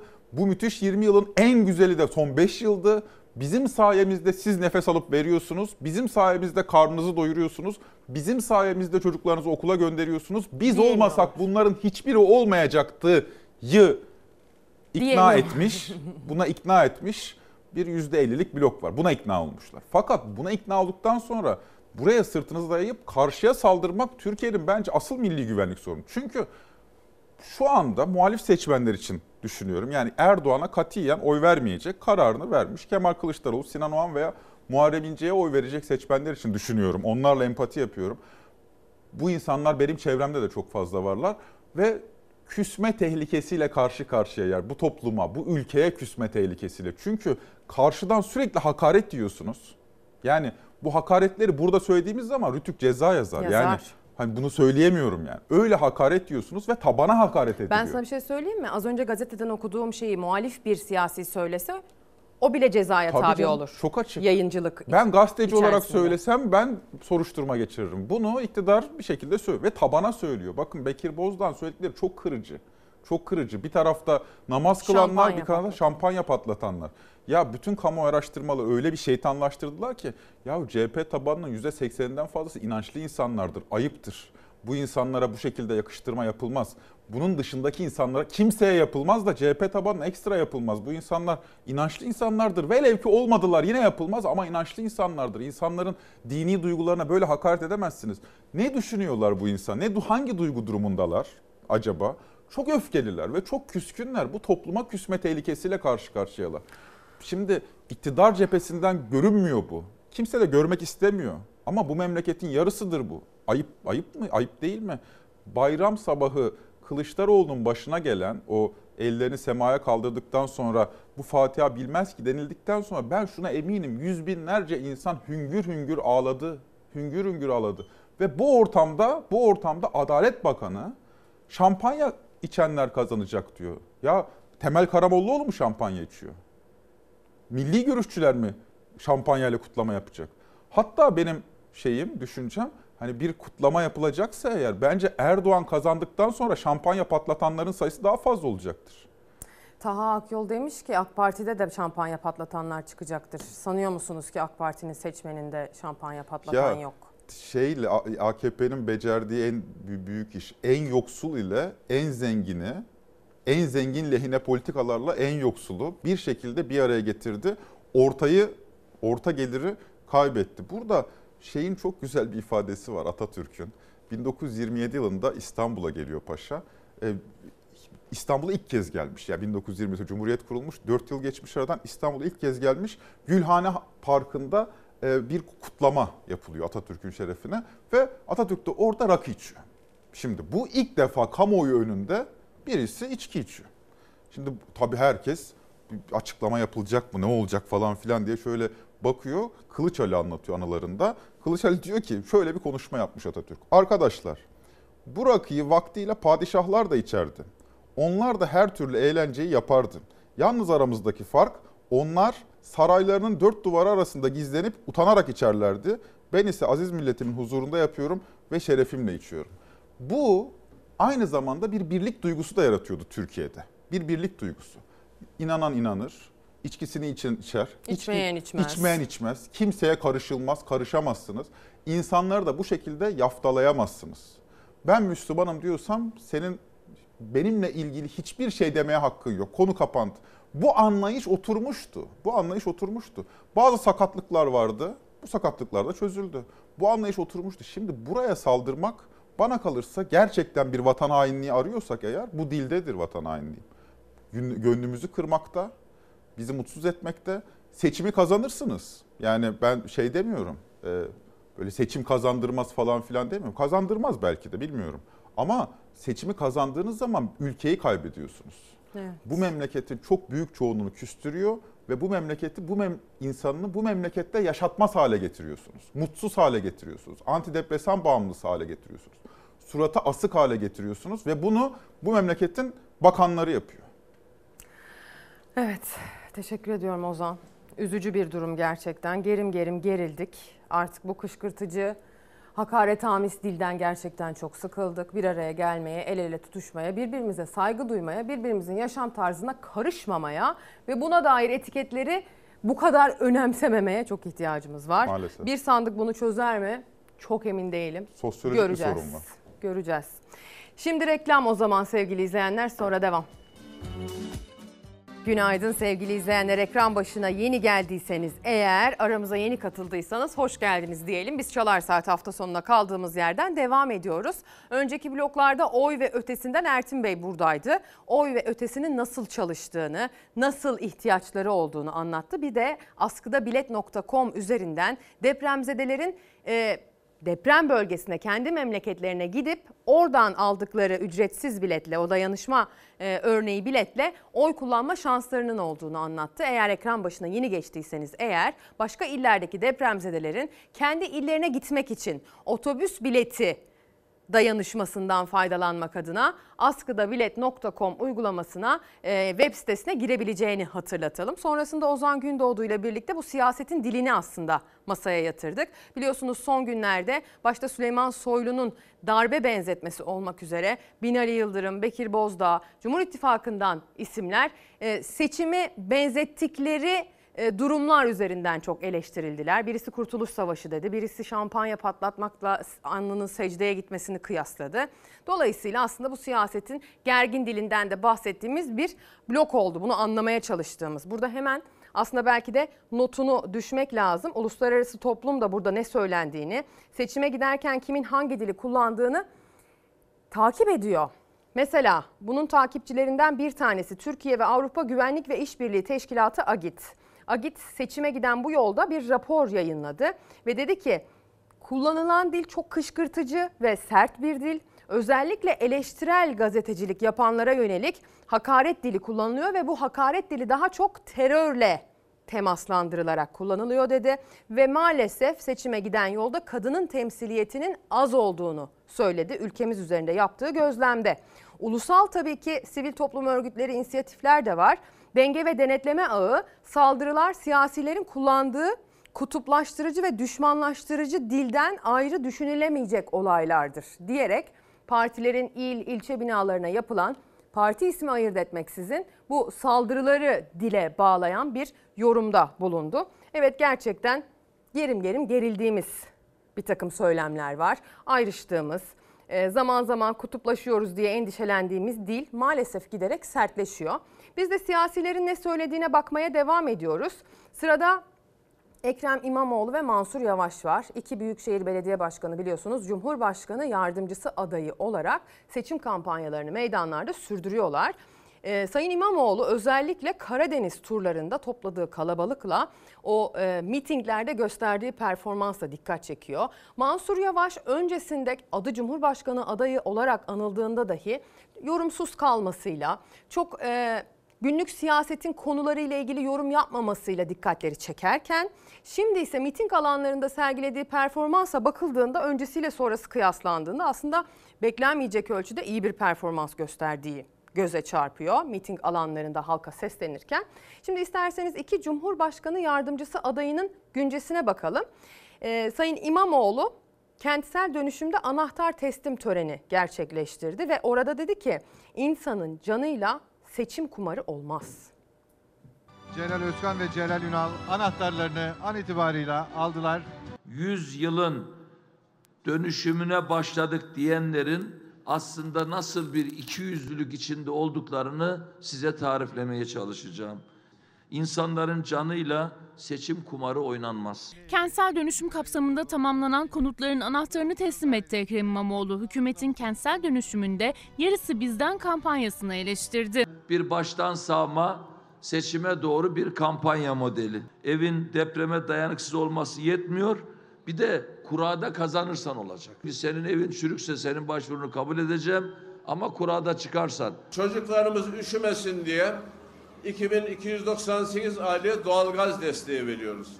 Çocuklarımız protein alabilsinler diye her ay 4600 aileye et ödemesi gerçekleştiriyoruz. İki Cumhurbaşkanı yardımcısı adayı başkan iki ayrı açılıştan ses verdi. Ankara Büyükşehir Belediye Başkanı Mansur Yavaş da yine adayı olduğu alandan sosyal yardımlardan bahsetti Çubuk'taki aile yaşam merkezi açılışında. Havaalanı metrosunun ise imza beklediğini hatırlattı. Kredisini de bulduk. Şu anda hazinede imza bekliyor. 14 Mayıs'tan sonra seçimden hemen sonra kentsel dönüşüm bütün Türkiye'ye doğru ve sağlıklı bir modelle yaygınlaşacak. İstanbul Büyükşehir Belediye Başkanı Ekrem İmamoğlu ise Bağcılar Kiraz Evler projesinin anahtar teslim törenindeydi.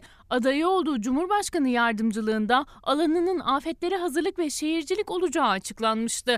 İmamoğlu İstanbul'da başlattığı modelin tüm Türkiye'ye yayılacağının sözünü verdi. Bir sonraki durağı ise Alanya'ydı. Alanya'da meşhur portakal muz 14 Mayıs'ta Tayyip'i gönderiyoruz. Sonra da İBB'de AK Parti döneminde yolsuzluklar yaşandığını, İçişleri Bakanı Süleyman Soylu'nun ise üstünü örttüğünü söyledi. Başakşehir'de bir arsa var. Askeri alanın tam ortasında. İçinde ufak bir yer. Alıyor küçük bir paraya. Yakın bir zaman sonra belediyeye kaç liraya satıyor biliyor musunuz? 13 milyon dolar. Kim satmış bunu belediyeye?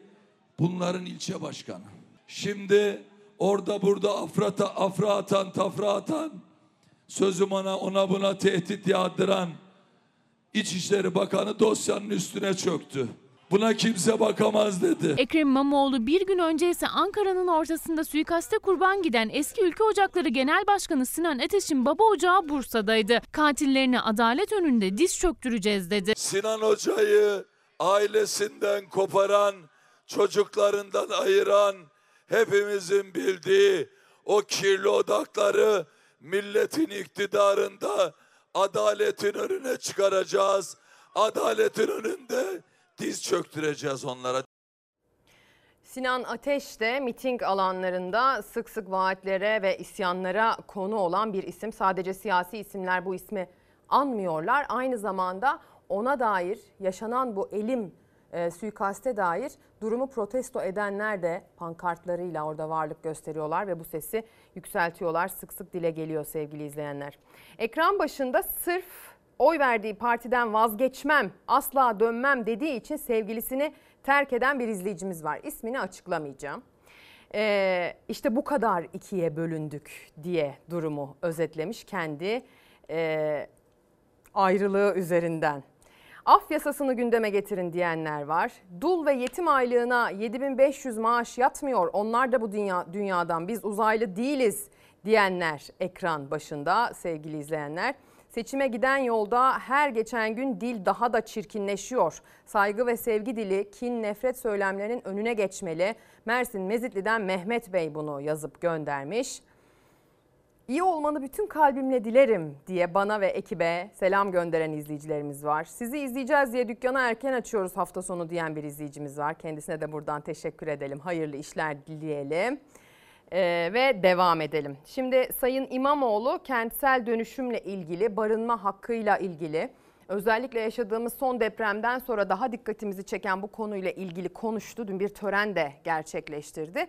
Artık gerçekten seçime giden yolda kiramız ya da işte varsa evimiz bunun vergisi, ev sahibi ise kiracımız varsa buna dair yapabileceğimiz oran, bir ev satın almak istiyorsak bir kendimize ait evimiz yoksa bunu yapıp yapamadığımız bunların hepsi çok belirleyici. Barınmaya dair en temel hakkımızı kullanıp kullanamadığımız ya da hangi koşullarda kullanabildiğimiz.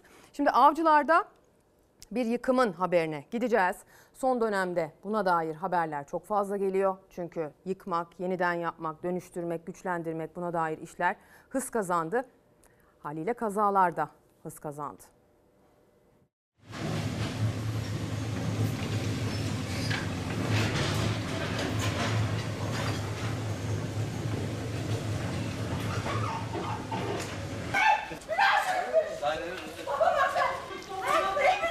Ahmet abi. Ahmet abi. Kentsel dönüşüme alınan bina yıkım sırasında kendiliğinden çöktü. Çökerken yanındaki binanın da duvarlarını patlattı. Ben de orada ölebilirdim. Yapmanız beni ilgilendirmez. Çürümüş. Avcılardaki binaların %90'ı çürük ve bunlar insanların canına mal oluyor. Bütün gardıroplar yıkı- parça parça olmuş.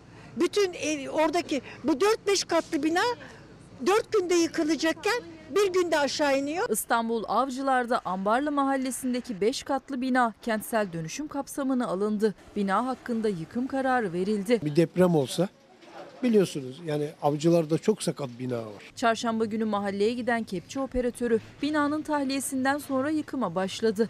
Ancak yıkım sürerken bina büyük bir gürültüyle kendiliğinden çöktü. Çökmekle kalmadı. Yanındaki binanın duvarlarına da büyük hasar verdi. Kepçe operatörü de enkaz altında kalmaktan son anda kurtuldu. Orada ben de yatabilirdim.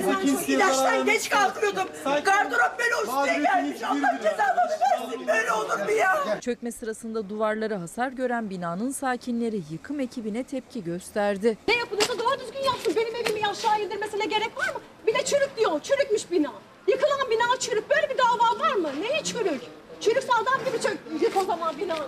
Evinden dışarı çık dedi. Bu dedi sarsıntısından ne olur ne olmaz bina in, aşağı inebilir dedi. Hiç durma git evinde ne alacaksan al ilacın mı var. Girdim çıktım dışarıya. Kızımın evine gittim. iki saat sonra telefon geldi. Eviniz şey yatak odası yıkıldı diye. Şu gördüğünüz binayı bu yıkımcılar büyük bir çabayla yana sağa sola zarar vermeden e, yıkmak istiyorlar, yıkmaya çalışıyorlar ama binalar çürük olduğu için kendi kendine dökülüyor. Mahalleli ise yıkım sırasında zarar gören binanın da çürük olduğunu öne sürdü. 5 gün önce avcılarda yaşanan acı olayı hatırlattı. Avcılardaki binaların %90'ı deprem öncesi ve hepsi D sınıfı yıkılması gereken binalar. Binanın üst tarafından çatıdan parça düştü ve kadın öldü. İnsanlar bu binalarını yenilemek istiyorlar. Bu bina yıkılırken yan taraftaki binanın da müracaat edip o binayı yıkması lazımdı aslında. Duvar çok ince. Yani bir dokunsanız elinizle dokunsanız bu yıkımcıların yaptığı çok büyük bir başarı. Şehircilik ve İmar Müdürlüğü ekiplerinin yaptığı incelemede çöken binanın bitişiğindeki binanın temelinde risk teşkil edecek herhangi bir olumsuzluğa rastlanmadı. Ev sorunu, barınma sorunu gerçekten her geçen gün daha farklı bir boyutla karşımıza daha büyük bir bilançoyla çıkıyor. Nasıl bir ekonomi gazetesinin ilk sayfasında bugün buna dair bir başlık var. Konut fiyatlarında bir yıllık artış %120 diyor gazete. 2023 Mart ayında bir önceki aya göre konut fiyatlarında %5,49, geçen yılın aynı dönemine göre %120,40 artış oldu. Kiralardaysa aylık %8,9, yıllık %144,85 artış gözlendi. İstanbul'da aylık konut satış değeri en çok artan ilçeler Çatalca, Adalar, Bağcılar, Çekmeköy ve Silivri oldu. En yüksek aylık nominal getiride ilk 3 sırayı konut, altın ve borsa aldı diyor Ekonomi gazetesi. Bunları aktarıyor bize. Geçtiğimiz hafta içerisinde de internet üzerinden e, kiralık ya da satılık ilanı verdiğiniz bir portal bir araştırma yaptı. Dedi ki Şubat'tan Mart'a ortalama artış %11. Geçen yılın aynı dönemine baktığınızda yani Mart zammına baktığınızda bu yıl bundan %140 daha fazla aslında zam geldiğini oransal olarak görüyorsunuz. Yani İstanbul'da barınmanın ne kadar zorlaştığını rakamlar üzerinden anlamaya çalışıyoruz. Sarıyer, Beşiktaş, Beyoğlu, Şişli bunlar en pahalı ilçeler olarak geçiyor ve tabii insanlar deprem korkusuyla bu araştırmanın da ortaya koyduğu gibi aslında biraz kaçmaya çalışıyorlar. Şehrin keşmekeşinden, merkezinden, ulaşımının zor olduğu yerlerden uzaklaşmaya, kendilerine bir alternatif yaratmaya çalışıyorlar ama bu da çok zor. Bu da yapabilenin ancak yapabildiği bir şey. Yani herkesin imkanının yettiği bir durum değil. Küçük bir azınlık buna imkan sağlayabiliyor aslına bakarsanız. Ama aslında İstanbul'da pek çok boş ev var. Ev sahipleri o evleri belirli gerekçelerle boş tutuyorlar. İspanya buna dair bir uygulama yaptı. Dedi ki eğer ev sahibi evini boş tutuyorsa ondan alacağım vergi 150 katı olacak. Doğru söylüyorum değil mi? %150 oranında daha fazla olacak düzeltiyorum. Aslına bakarsanız İstanbul için Büyükşehir Belediye Başkanı Ekrem İmamoğlu da buna benzer bir çıkış yapmıştı. Özellikle İstanbul'da 700 bin konutun boş olduğunu biliyoruz. Bu ne demek? Son iki yıldır hiç kullanılmamış konutlardan bahsediyoruz. Birkaç tane ev, ev sahibi olup evlerini boşta tutanlar var. Ee, ben hem öğrenciyim hem de araştırma görevlisiyim. Ama üç kız aynı evde kalıyoruz. Çok ciddi bir adaletsizlik var. Şu an 15-20 bin liradan aşağı Kadıköy'de ev yok. Bir yanda fahiş kiralar, diğer yanda boş duran evler. İspanya evini 2 yıldan uzun süre boş tutanın emlak vergisini %150 arttırma kararı aldı. İstanbul Büyükşehir Belediye Başkanı Ekrem İmamoğlu da İstanbul için benzer öneride bulunmuştu. İspanya'da yüksek kiraların önüne geçmesi planlanan adım henüz Türkiye'de atılmadı. Evi var, boş tutuyor değil mi? Ondan daha fazla vergi almak zorundayız. Çünkü evini boş tutamaz bu şehirde. Dünyada bu uygulamalar var. Evi boş tutmak yani vicdansızlık başka bir şey değil. Çok büyük sıkıntımız var. Bu şekilde gitti mi zaten çadır kuracağız yakında. Kontrolsüzce artan, giderek yükselen kiraların önüne geçilebilmesi için artışlara %25'lik sınır getirildi ama o da çare olmadı. Kiracılar bütçelerine uygun ev bulabilmek için mücadele ederken yüz binlerce ev durduğu yerde eskiyor. Yani ev sahipleri evlerini boş tutuyor. Yeni projelerde sıfır belki de hiç kullanılmamış işte bir yatırımcının 40 tane 50 tane dairesinin olduğu e, bir sayıdan söz ediyoruz. Yatırımcı değerlensin diye beklerken kiracılar ev bulamıyor. Piyasada kiralar sürekli arttığı için daha ucuzunu bulamayan kiracı ev sahibinin faiz zammını kabul etmek zorunda kalıyor. Boş kalmasın. Vatandaş dışarıda mı kalsın, sokakta mı kalsın? Benim olsa veririm yani hem de ucuza veririm. 700 binin üzerinde boş adresli bina var. Bunun yarısına yakını dahi olsa 400 bin konut kiralık konut olarak kullanılabilir. İstanbul'da artık e, konut bulunmuyor. Barınma ciddi bir sorun. Verginin arttırılması yasayla olacağı için yasal bir süreç bekliyor. Boş konutun vergisinin arttırılması, kiralık olarak kullanılmasının önünün açılması muhalefetin projeleri arasında. İspanya'daki düzenlemenin benzeri içinse yasa şart. Daha önce Kanada'da denendi. Boşta kalan evlerin sayısı %26 azaldı, kiralar frenlendi. Artan kiralara bir çözüm bulunamıyorsa farklı e, çözüm yolları aranmalı. Kişi eğer çok zenginse, çok varlıklıysa yok kardeşim ben illa evimi boş tutacağım diyorsa 10 değil de 15 lira vergi verecek. Peki bu 10 değil de 15 bin lira vergi vermek ev sahibi olacak kadar imkana sahip bir Türkiye Cumhuriyeti vatandaşını evini kiralamaya yetecek bir caydırıcılık mı? Bilmiyorum. Bilemedim. Lütfen okuyun. Fahiş kira artışlarından dolayı mahkemelik olup birbirine saldıran var. Artık birileri bu artışa dur desin yeter. Kiracılar bıktı. Gelen bir çözüm bulsun artık diyor. Bilgem Nisa kullanıcı adıyla bir izleyicimiz. Konuyla ilgili dertli bir vatandaş. Şimdi bir esnaf ziyaretinde bulunacağız. Bu esnaf deprem bölgesinde bir esnaf. Çiçek satıyor. Çiçek ne zaman satılır? Düğünde satılır bir de cenazede biliyorsunuz çokça talep olur. Bu esnaf işlerini arttırmış ama işlerinin arttığına sevinememiş. güle oynaya böyle gelen müşterileri gülümseyerek karşılıyordun. Şu an öyle bir şey yapamıyorsun.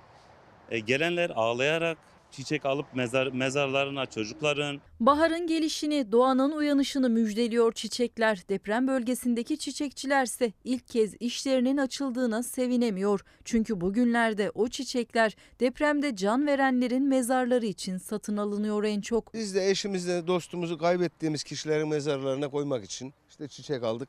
Acı, buruk, yaşamayan bilmez. Her mevsim güzeldir çiçekler ama baharda ayrı bir güzel. Umuttur, yenileniştir, tazelenmektir. 6 Şubat depreminin yerle bir ettiği şehirlerde ise artık çiçeklerin anlamı özlem ve acı. Mezarlıklar rengarenk çiçeklerle dolu. En fazla şu anda mezarlıklı yani mezarlar için hani alınıyor. Allah rahmet eylesin. Biz de elimizden geldiği kadar yani yardımcı oluyoruz. Hataylı çiçekçilerinde depremden bu yana satışları hayli arttı. Başka bir zaman olsa işlerinin iyi gitmesi esnafı mutlu ederdi elbette. Ama müşterileri gözyaşları içinde satın alıyor o çiçekleri. Yakınlarının, sevdiklerinin mezarlarına bırakıyor ve yaşanan tüm acılara rağmen güneş doğmaya devam ediyor. Hayata sımsıkı sarılıp gelecek güzel günleri umut etmekten başka elde avuçta tutunacak bir şey de yok aslında. Artsaydı da böyle artmasaydı o satışlar. Öyle değil mi? Gelen müşteri gülümseyerek gelseydi. Eşimi alıyorum, sevgilimi alıyorum, anneler günü için alıyorum deseydi mesela. Düğünümü alıyorum, gelinliğimi süslemek için alıyorum deseydi de böyle olmasaydı. Tabii ki hayatta düğünde var, cenazede var. Ama bu kadarı, bu kadarı çok ağır değil mi? Şimdi Meksika'da bir etkinlik alanına gideceğiz. Rüzgarın azizliği, büyük bir kaza ve yine orada da bir can kaybı.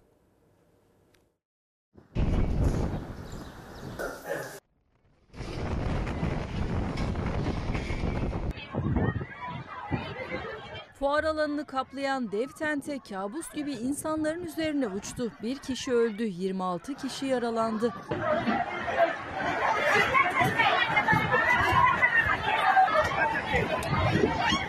Salgan agachados. Meksika'da miting alanını kaplayan tente şiddetli rüzgara dayanamadı. Yaklaşık 3000 kişinin üzerine uçtu. Alanda bekleyenler üzerlerine gelen dev tenteden kurtulmak için can havliyle kaçtı.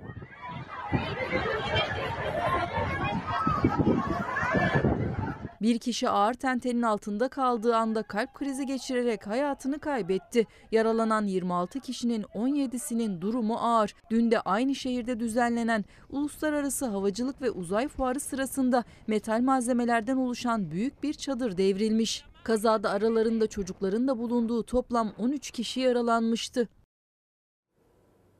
Şimdi yine deprem bölgesine doğru çevireceğiz kameralarımızı. Az evvel konuğumuzla da konuştuk aslında bakarsanız.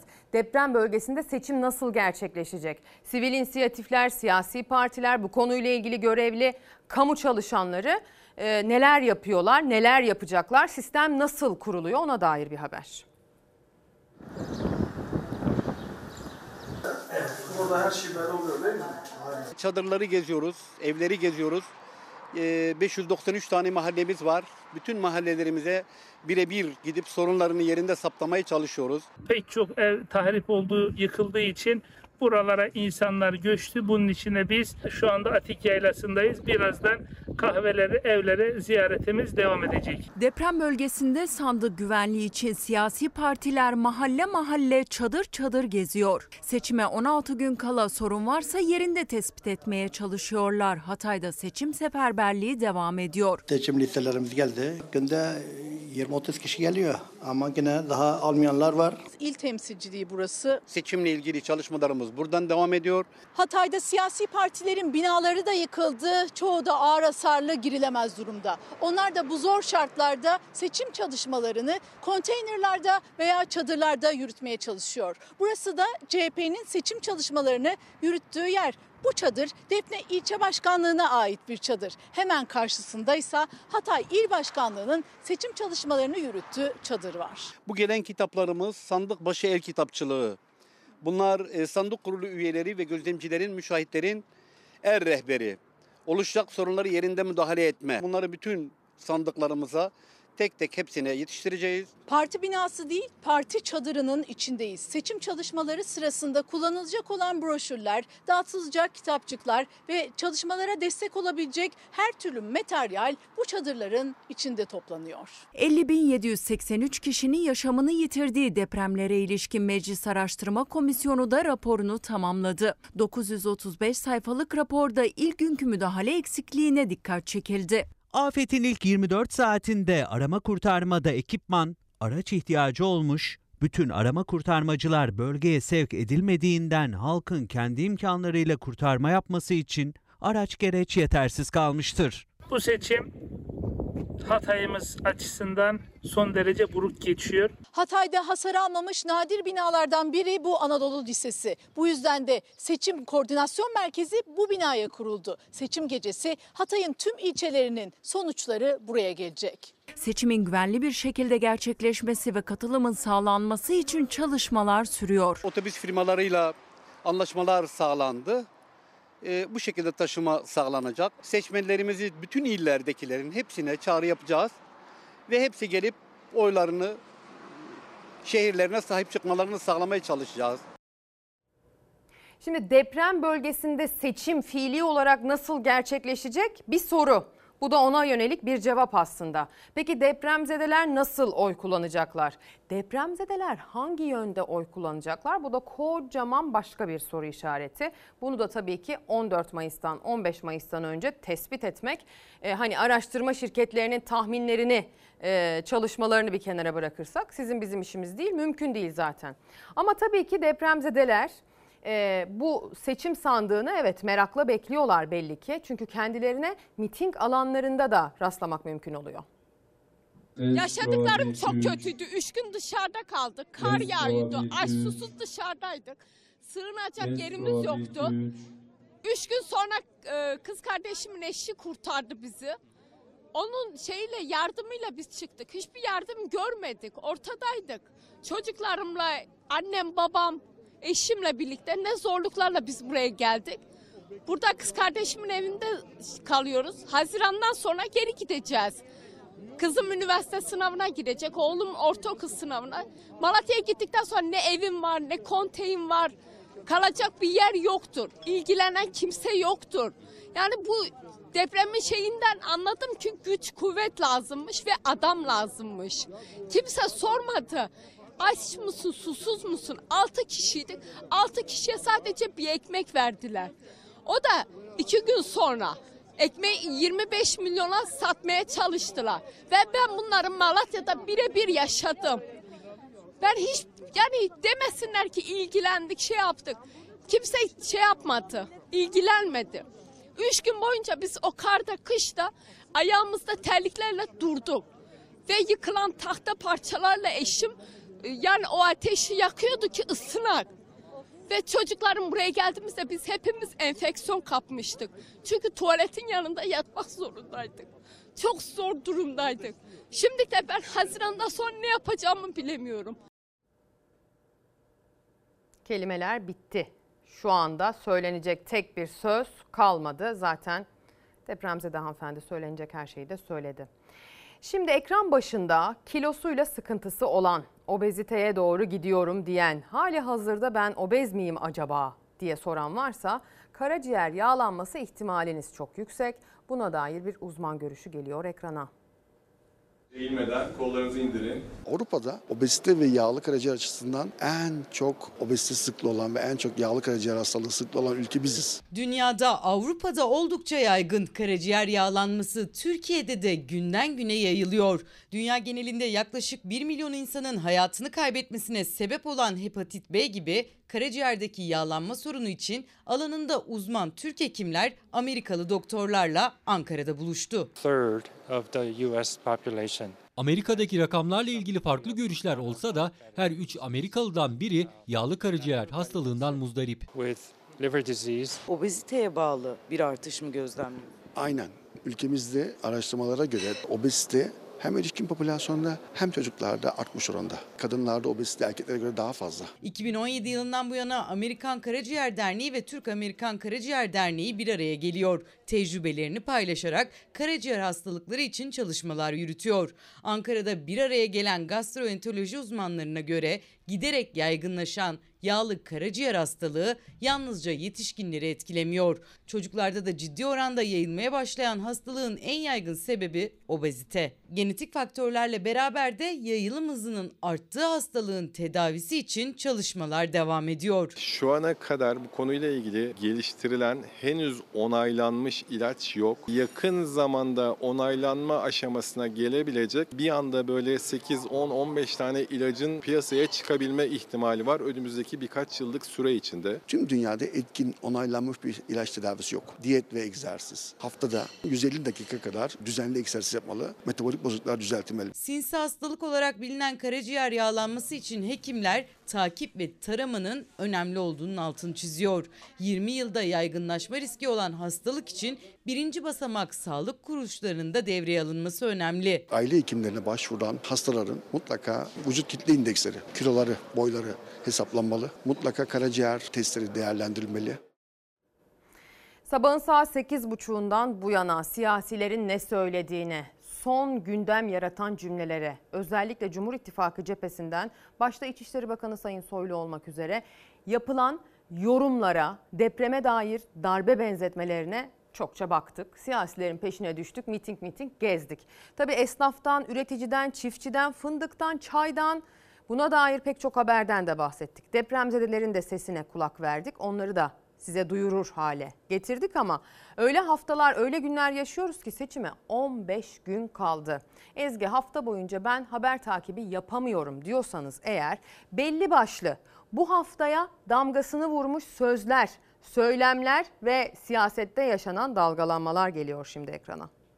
Hani diyorlar ya burayı Katar'a sattık filan diye. Böyle bir şey söz konusu değil. Adamın hayatı yalan. Ve burada yüzde 51'i bize aittir. Yüzde 49 Katar'a aittir. Seçimlere sayılı gün kala Türkiye geçtiğimiz haftaya tank palet fabrikasını tartışarak başladı. Altay tankının üretimi için Arifiye'deki Türk Silahlı Kuvvetlerine ait tank palet fabrikası Ethem Sancan şirketine devredilmişti. %49'u da Katar'a 2018 yılında tank üretimi için imzalar atıldı. 18 ay sonra da ilk tanklar Türk Silahlı Kuvvetlerine teslim edilecekti. Ama o tanklar üretilmedi. Ethem Sancak %51'lik hissesini bir başka özel şirkete sattı tank üretmeden. Ancak Katar ortaklığı değişmedi. Türk Silahlı Kuvvetleri'nin göz bebeği fabrikaya yabancı bir ülkenin Katar'ın ortak olması gündemden hiç düşmedi. BMC tank palet fabrikasının %49.9'luk bölümünü Katar ordusuna sattı. Şu anda bu fabrika yeniden kurulsa değeri 20 milyar dolardır. Cumhur İttifakı ortağı AK Parti listesinden milletvekili adayı olan Hüdapar Genel Başkanı Zekeriya Yapıcıoğlu Türk bayrağı ifadesinden rahatsız olduğunu söyledi. Türkiye bayrağı önerisine AK Parti milletvekili Tuğrul Türkeş, AK Partili Bülent Turan, MHP İstanbul milletvekili Celal Adan ve Büyük Birlik Partisi Genel Başkanı Mustafa Destici'den itiraz sesleri yükseldi. Ülkenin ismi nedir? Türkiye Cumhuriyeti. Türkiye Cumhuriyeti. Türkiye Cumhuriyeti'nin de bayrağı var değil mi? Diyor ki bu, bu Türkiye'nin bayrağı değil mi? Türkiye bayrağı mı denmeli Evet. diyorsunuz? Ülkelerin bayrağı olur ve bu ülkenin adı Türkiye Cumhuriyeti. Onun o bayraktan rahatsız olma hakkı varsa benim de Hüdapar'dan ve onun genel başkanından rahatsız olma hakkım demokratik bir hak. Yani yapsın da görelim. Hüdapar Cumhur İttifakı'nda değil, protokolde imzası yok. Tabii o AK Parti'nin bir tercihi. Ben Büyük Birlik Partisi olarak Hüdapar'la böyle bir işbirliği yapmam. Cumhur İttifakı'nın içerisinde yer alan Hüdapar'la ilgili uydurma yaklaşımlar falan var. Bakın ittifak protokolümüz burada. İttifakı biz Sayın Erdoğan, Sayın Bahçeli, Sayın Desici ve Sayın Erbakan'la yaptık. Bizim Hüdapar ittifakımız yok. Bizden buradan bir şey çıkmaz. Hüdapar, Müdapar'la biz. Ne görüşürüz ne beraber oluruz. Bu hafta çok konuşulan konulardan biri de depremzedeler için hazırlanan AFAD yardım kolilerinin Osmaniye'den milletvekili adayı gösterilen Aile ve Sosyal Hizmetler Bakanı Derya Yanık'ın propaganda aracında çıkmasıydı. Bakan o skandalı doğruladı. Neyse onu söyle. AFAD'dan AFAD'dan gıda desteği alan depremzede vatandaşların talebini karşılamak ve yardım amacıyla AFAD'dan alınan kolilerin araçla taşındığı bilgisi alınmıştır. Cumhurbaşkanı adayları seçimden önceki 3. haftayı mitinglerde geçirdi. Kürsüden seçim vaatleri verdiler. Cumhurbaşkanı Erdoğan yoğun tempo nedeniyle salı akşamı canlı yayında rahatsızlandı. Haftanın kalanında programlara video konferans yöntemiyle katıldı. İki soruyu birleştirip sormak istiyorum çünkü konuyla da ilgili. Taahhütler konusunda e, bize ipuçları verir misiniz? Evet. Kısa bir Kemal Kılıçdaroğlu hafta boyunca il il gezdi, mitingler yaptı. Sosyal medyadansa Mansur Yavaş ve Ekrem İmamoğlu ile birlikte bir video paylaştı. Yiğitlerim diyerek seçildikleri takdirde Cumhurbaşkanı yardımcılığında alanlarının ne olacağını açıkladı. Kentlerimizin dirençliğini artırmak istiyorum. Bu görevi en iyi kim yapar? Tarımsal kalkınmayı hayata geçirmemiz lazım. Bu görevi hangi yiğit yapar? Cumhurbaşkanı adayı Muharrem İnce Karadeniz turundaydı bu hafta. Dörtte Cumhurbaşkanı adayı var. Ben sizin yerinizde olsam FETÖ birini destekliyorsa ben onu desteklemem. PKK, Hizbullah kimi destekliyorsa ben onu desteklemem. Muharrem İnce'nin hiç kimseyle bir pazarlığı yok. Ne terör örgütleriyle ne marjinal gruplarla. Ata İttifakı Cumhurbaşkanı adayı Sinan Oğansa yayınlarında kendisine yer vermediği gerekçesiyle TRT'nin genel müdürlük binasının kapısına dayandı. Rütü'yü de hedef aldı. Sabah akşam 7-24 bütün kanallarınız Recep Tayyip Erdoğan'a kiralanmış gibi. Recep Tayyip Erdoğan'ın babasının malı gibi tepe tepe kullanıyorsunuz. TRT biz buradayız. Haftaya damgasını ise Cumhur İttifakı'ndan Millet İttifakı için ardı ardına gelen sert ithamlar vurdu. İçişleri Bakanı Süleyman Soylu seçim için darbe ifadesini kullandı. AK Parti Genel Başkan Vekili Binali Yıldırım muhalefeti işgalciler olarak tanımladı. Ardından Adalet Bakanı Bekir Bozdağ seçmeni inananlar ve inanmayanlar olarak ayırdı. Siyaset arenasında tansiyon yükseldi. 15 Temmuz onların fiili darbe girişimiydi. 14 Mayıs'ta siyasi darbe girişimleridir. Bu kadar açık yani. 14 Mayıs akşamı kazandığımız takdirde Türkiye'de darbe olacakmış. Hadi oradan be. Türkiye'nin güvenliğinden sorumlu olanlar bunları konuşuyorsa eğer bu ülkenin her bir evladı başka siyasi partilere oy veren de her biri has evladıdır. Bu partilerin yöneticilerinin yaptığı konuşmalar çok büyük bir tehdittir. Her bir kardeşim oy kullanmaya gidecek. 14 Mayıs'ın akşamı ya şampanya patlatıp sabaha kadar kutlayanlar olacak ya da temiz alnını şükür için secdeye koyup Rabbine hamd edenler olacak. Bir tek Müslüman siz misiniz ya? Namazı bilen bir tek siz misiniz? Secdeyi bilen bir tek siz misiniz? Şükrü bilen bir tek siz misiniz? Siz kimsiniz ya? Bu seçim ne seçimi biliyor musunuz? Bu seçim işgalcilere karşı istiklal mücadelesi seçimidir. Binali Bey, işgalci olan sizsiniz siz. Bir elinizde PKK var, bir elinizde Hizbullah var. Gaffar Okan'ın katilleri var, katilleri. İşte bu dil bu haftaya damgasını vurdu. Gönül Boran Özüpak EYT Federasyonu Başkanı mesaj göndermiş uzunca. Emekçilerin haklarının 24 yıl boyunca nasıl gasp edildiğini ve bu anlamda bize kullanılan dili unutmayacağız diyor. Gönül Hanım gönderdiği mesajda. Yasayı kritik seçim süreciyle çıkarmak zorunda kaldı iktidarımız. Gözümüzün içine baka baka yarım yamalak yasa çıkardılar diyor EYT ile ilgili. 5000 güne takılan oldu. Kısmi emeklilikte yaş kalkmadı. Bitmeyen mağduriyetler var yasalarda diyor ve biz bu konuda mücadeleye, çalışmaya devam edeceğiz mesajını gönderiyor. Üzerimde kalmasın bana değil bu mesaj sizlere diyelim. Ee, seçim yaklaşıyor. Sadece 15 gün kaldı. Gerçekten artık ok gerildi. Yaydan çıktı çıkacak gibi bir durum söz konusu sevgili izleyenler. O gün herkes kendi adresinde oyunu kullanacak sandığa gidecek. Sonraki buluşma yeri ise belli. Nereden aldık, nereye getirdik? Demek ki halk değişim istiyor. Sandıkları korumak benim işim, benim. Ata İttifakı güneş gibi parlayacak. 14 Mayıs'ta Türkiye önce sandık başına sonra ekran başına gidecek. Sandıkta 4 aday var ama ekranda seçim belli. Türkiye haritası 87 seçim bölgesi. İl il bakacağız. Konya, Ankara, Yozgat, Çanakkale, İstanbul, İzmir. Bir dur, bir dur İlker dur. Bir. Vakit var da. Cumhurbaşkanlığı milletvekili seçimi birlikte yapıldı. Fox'ta seçim yayını Gülbin Tosun'la ana haberden hemen sonra başlayacak. Selçuk Tepeli ve İlker Karagöz sandık sandık tüm sonuçları anında Türkiye'ye ulaştıracak. Kamuoyu araştırmacısı Bekir Ağırdır o sonuçları sıcağı sıcağına yorumlayacak.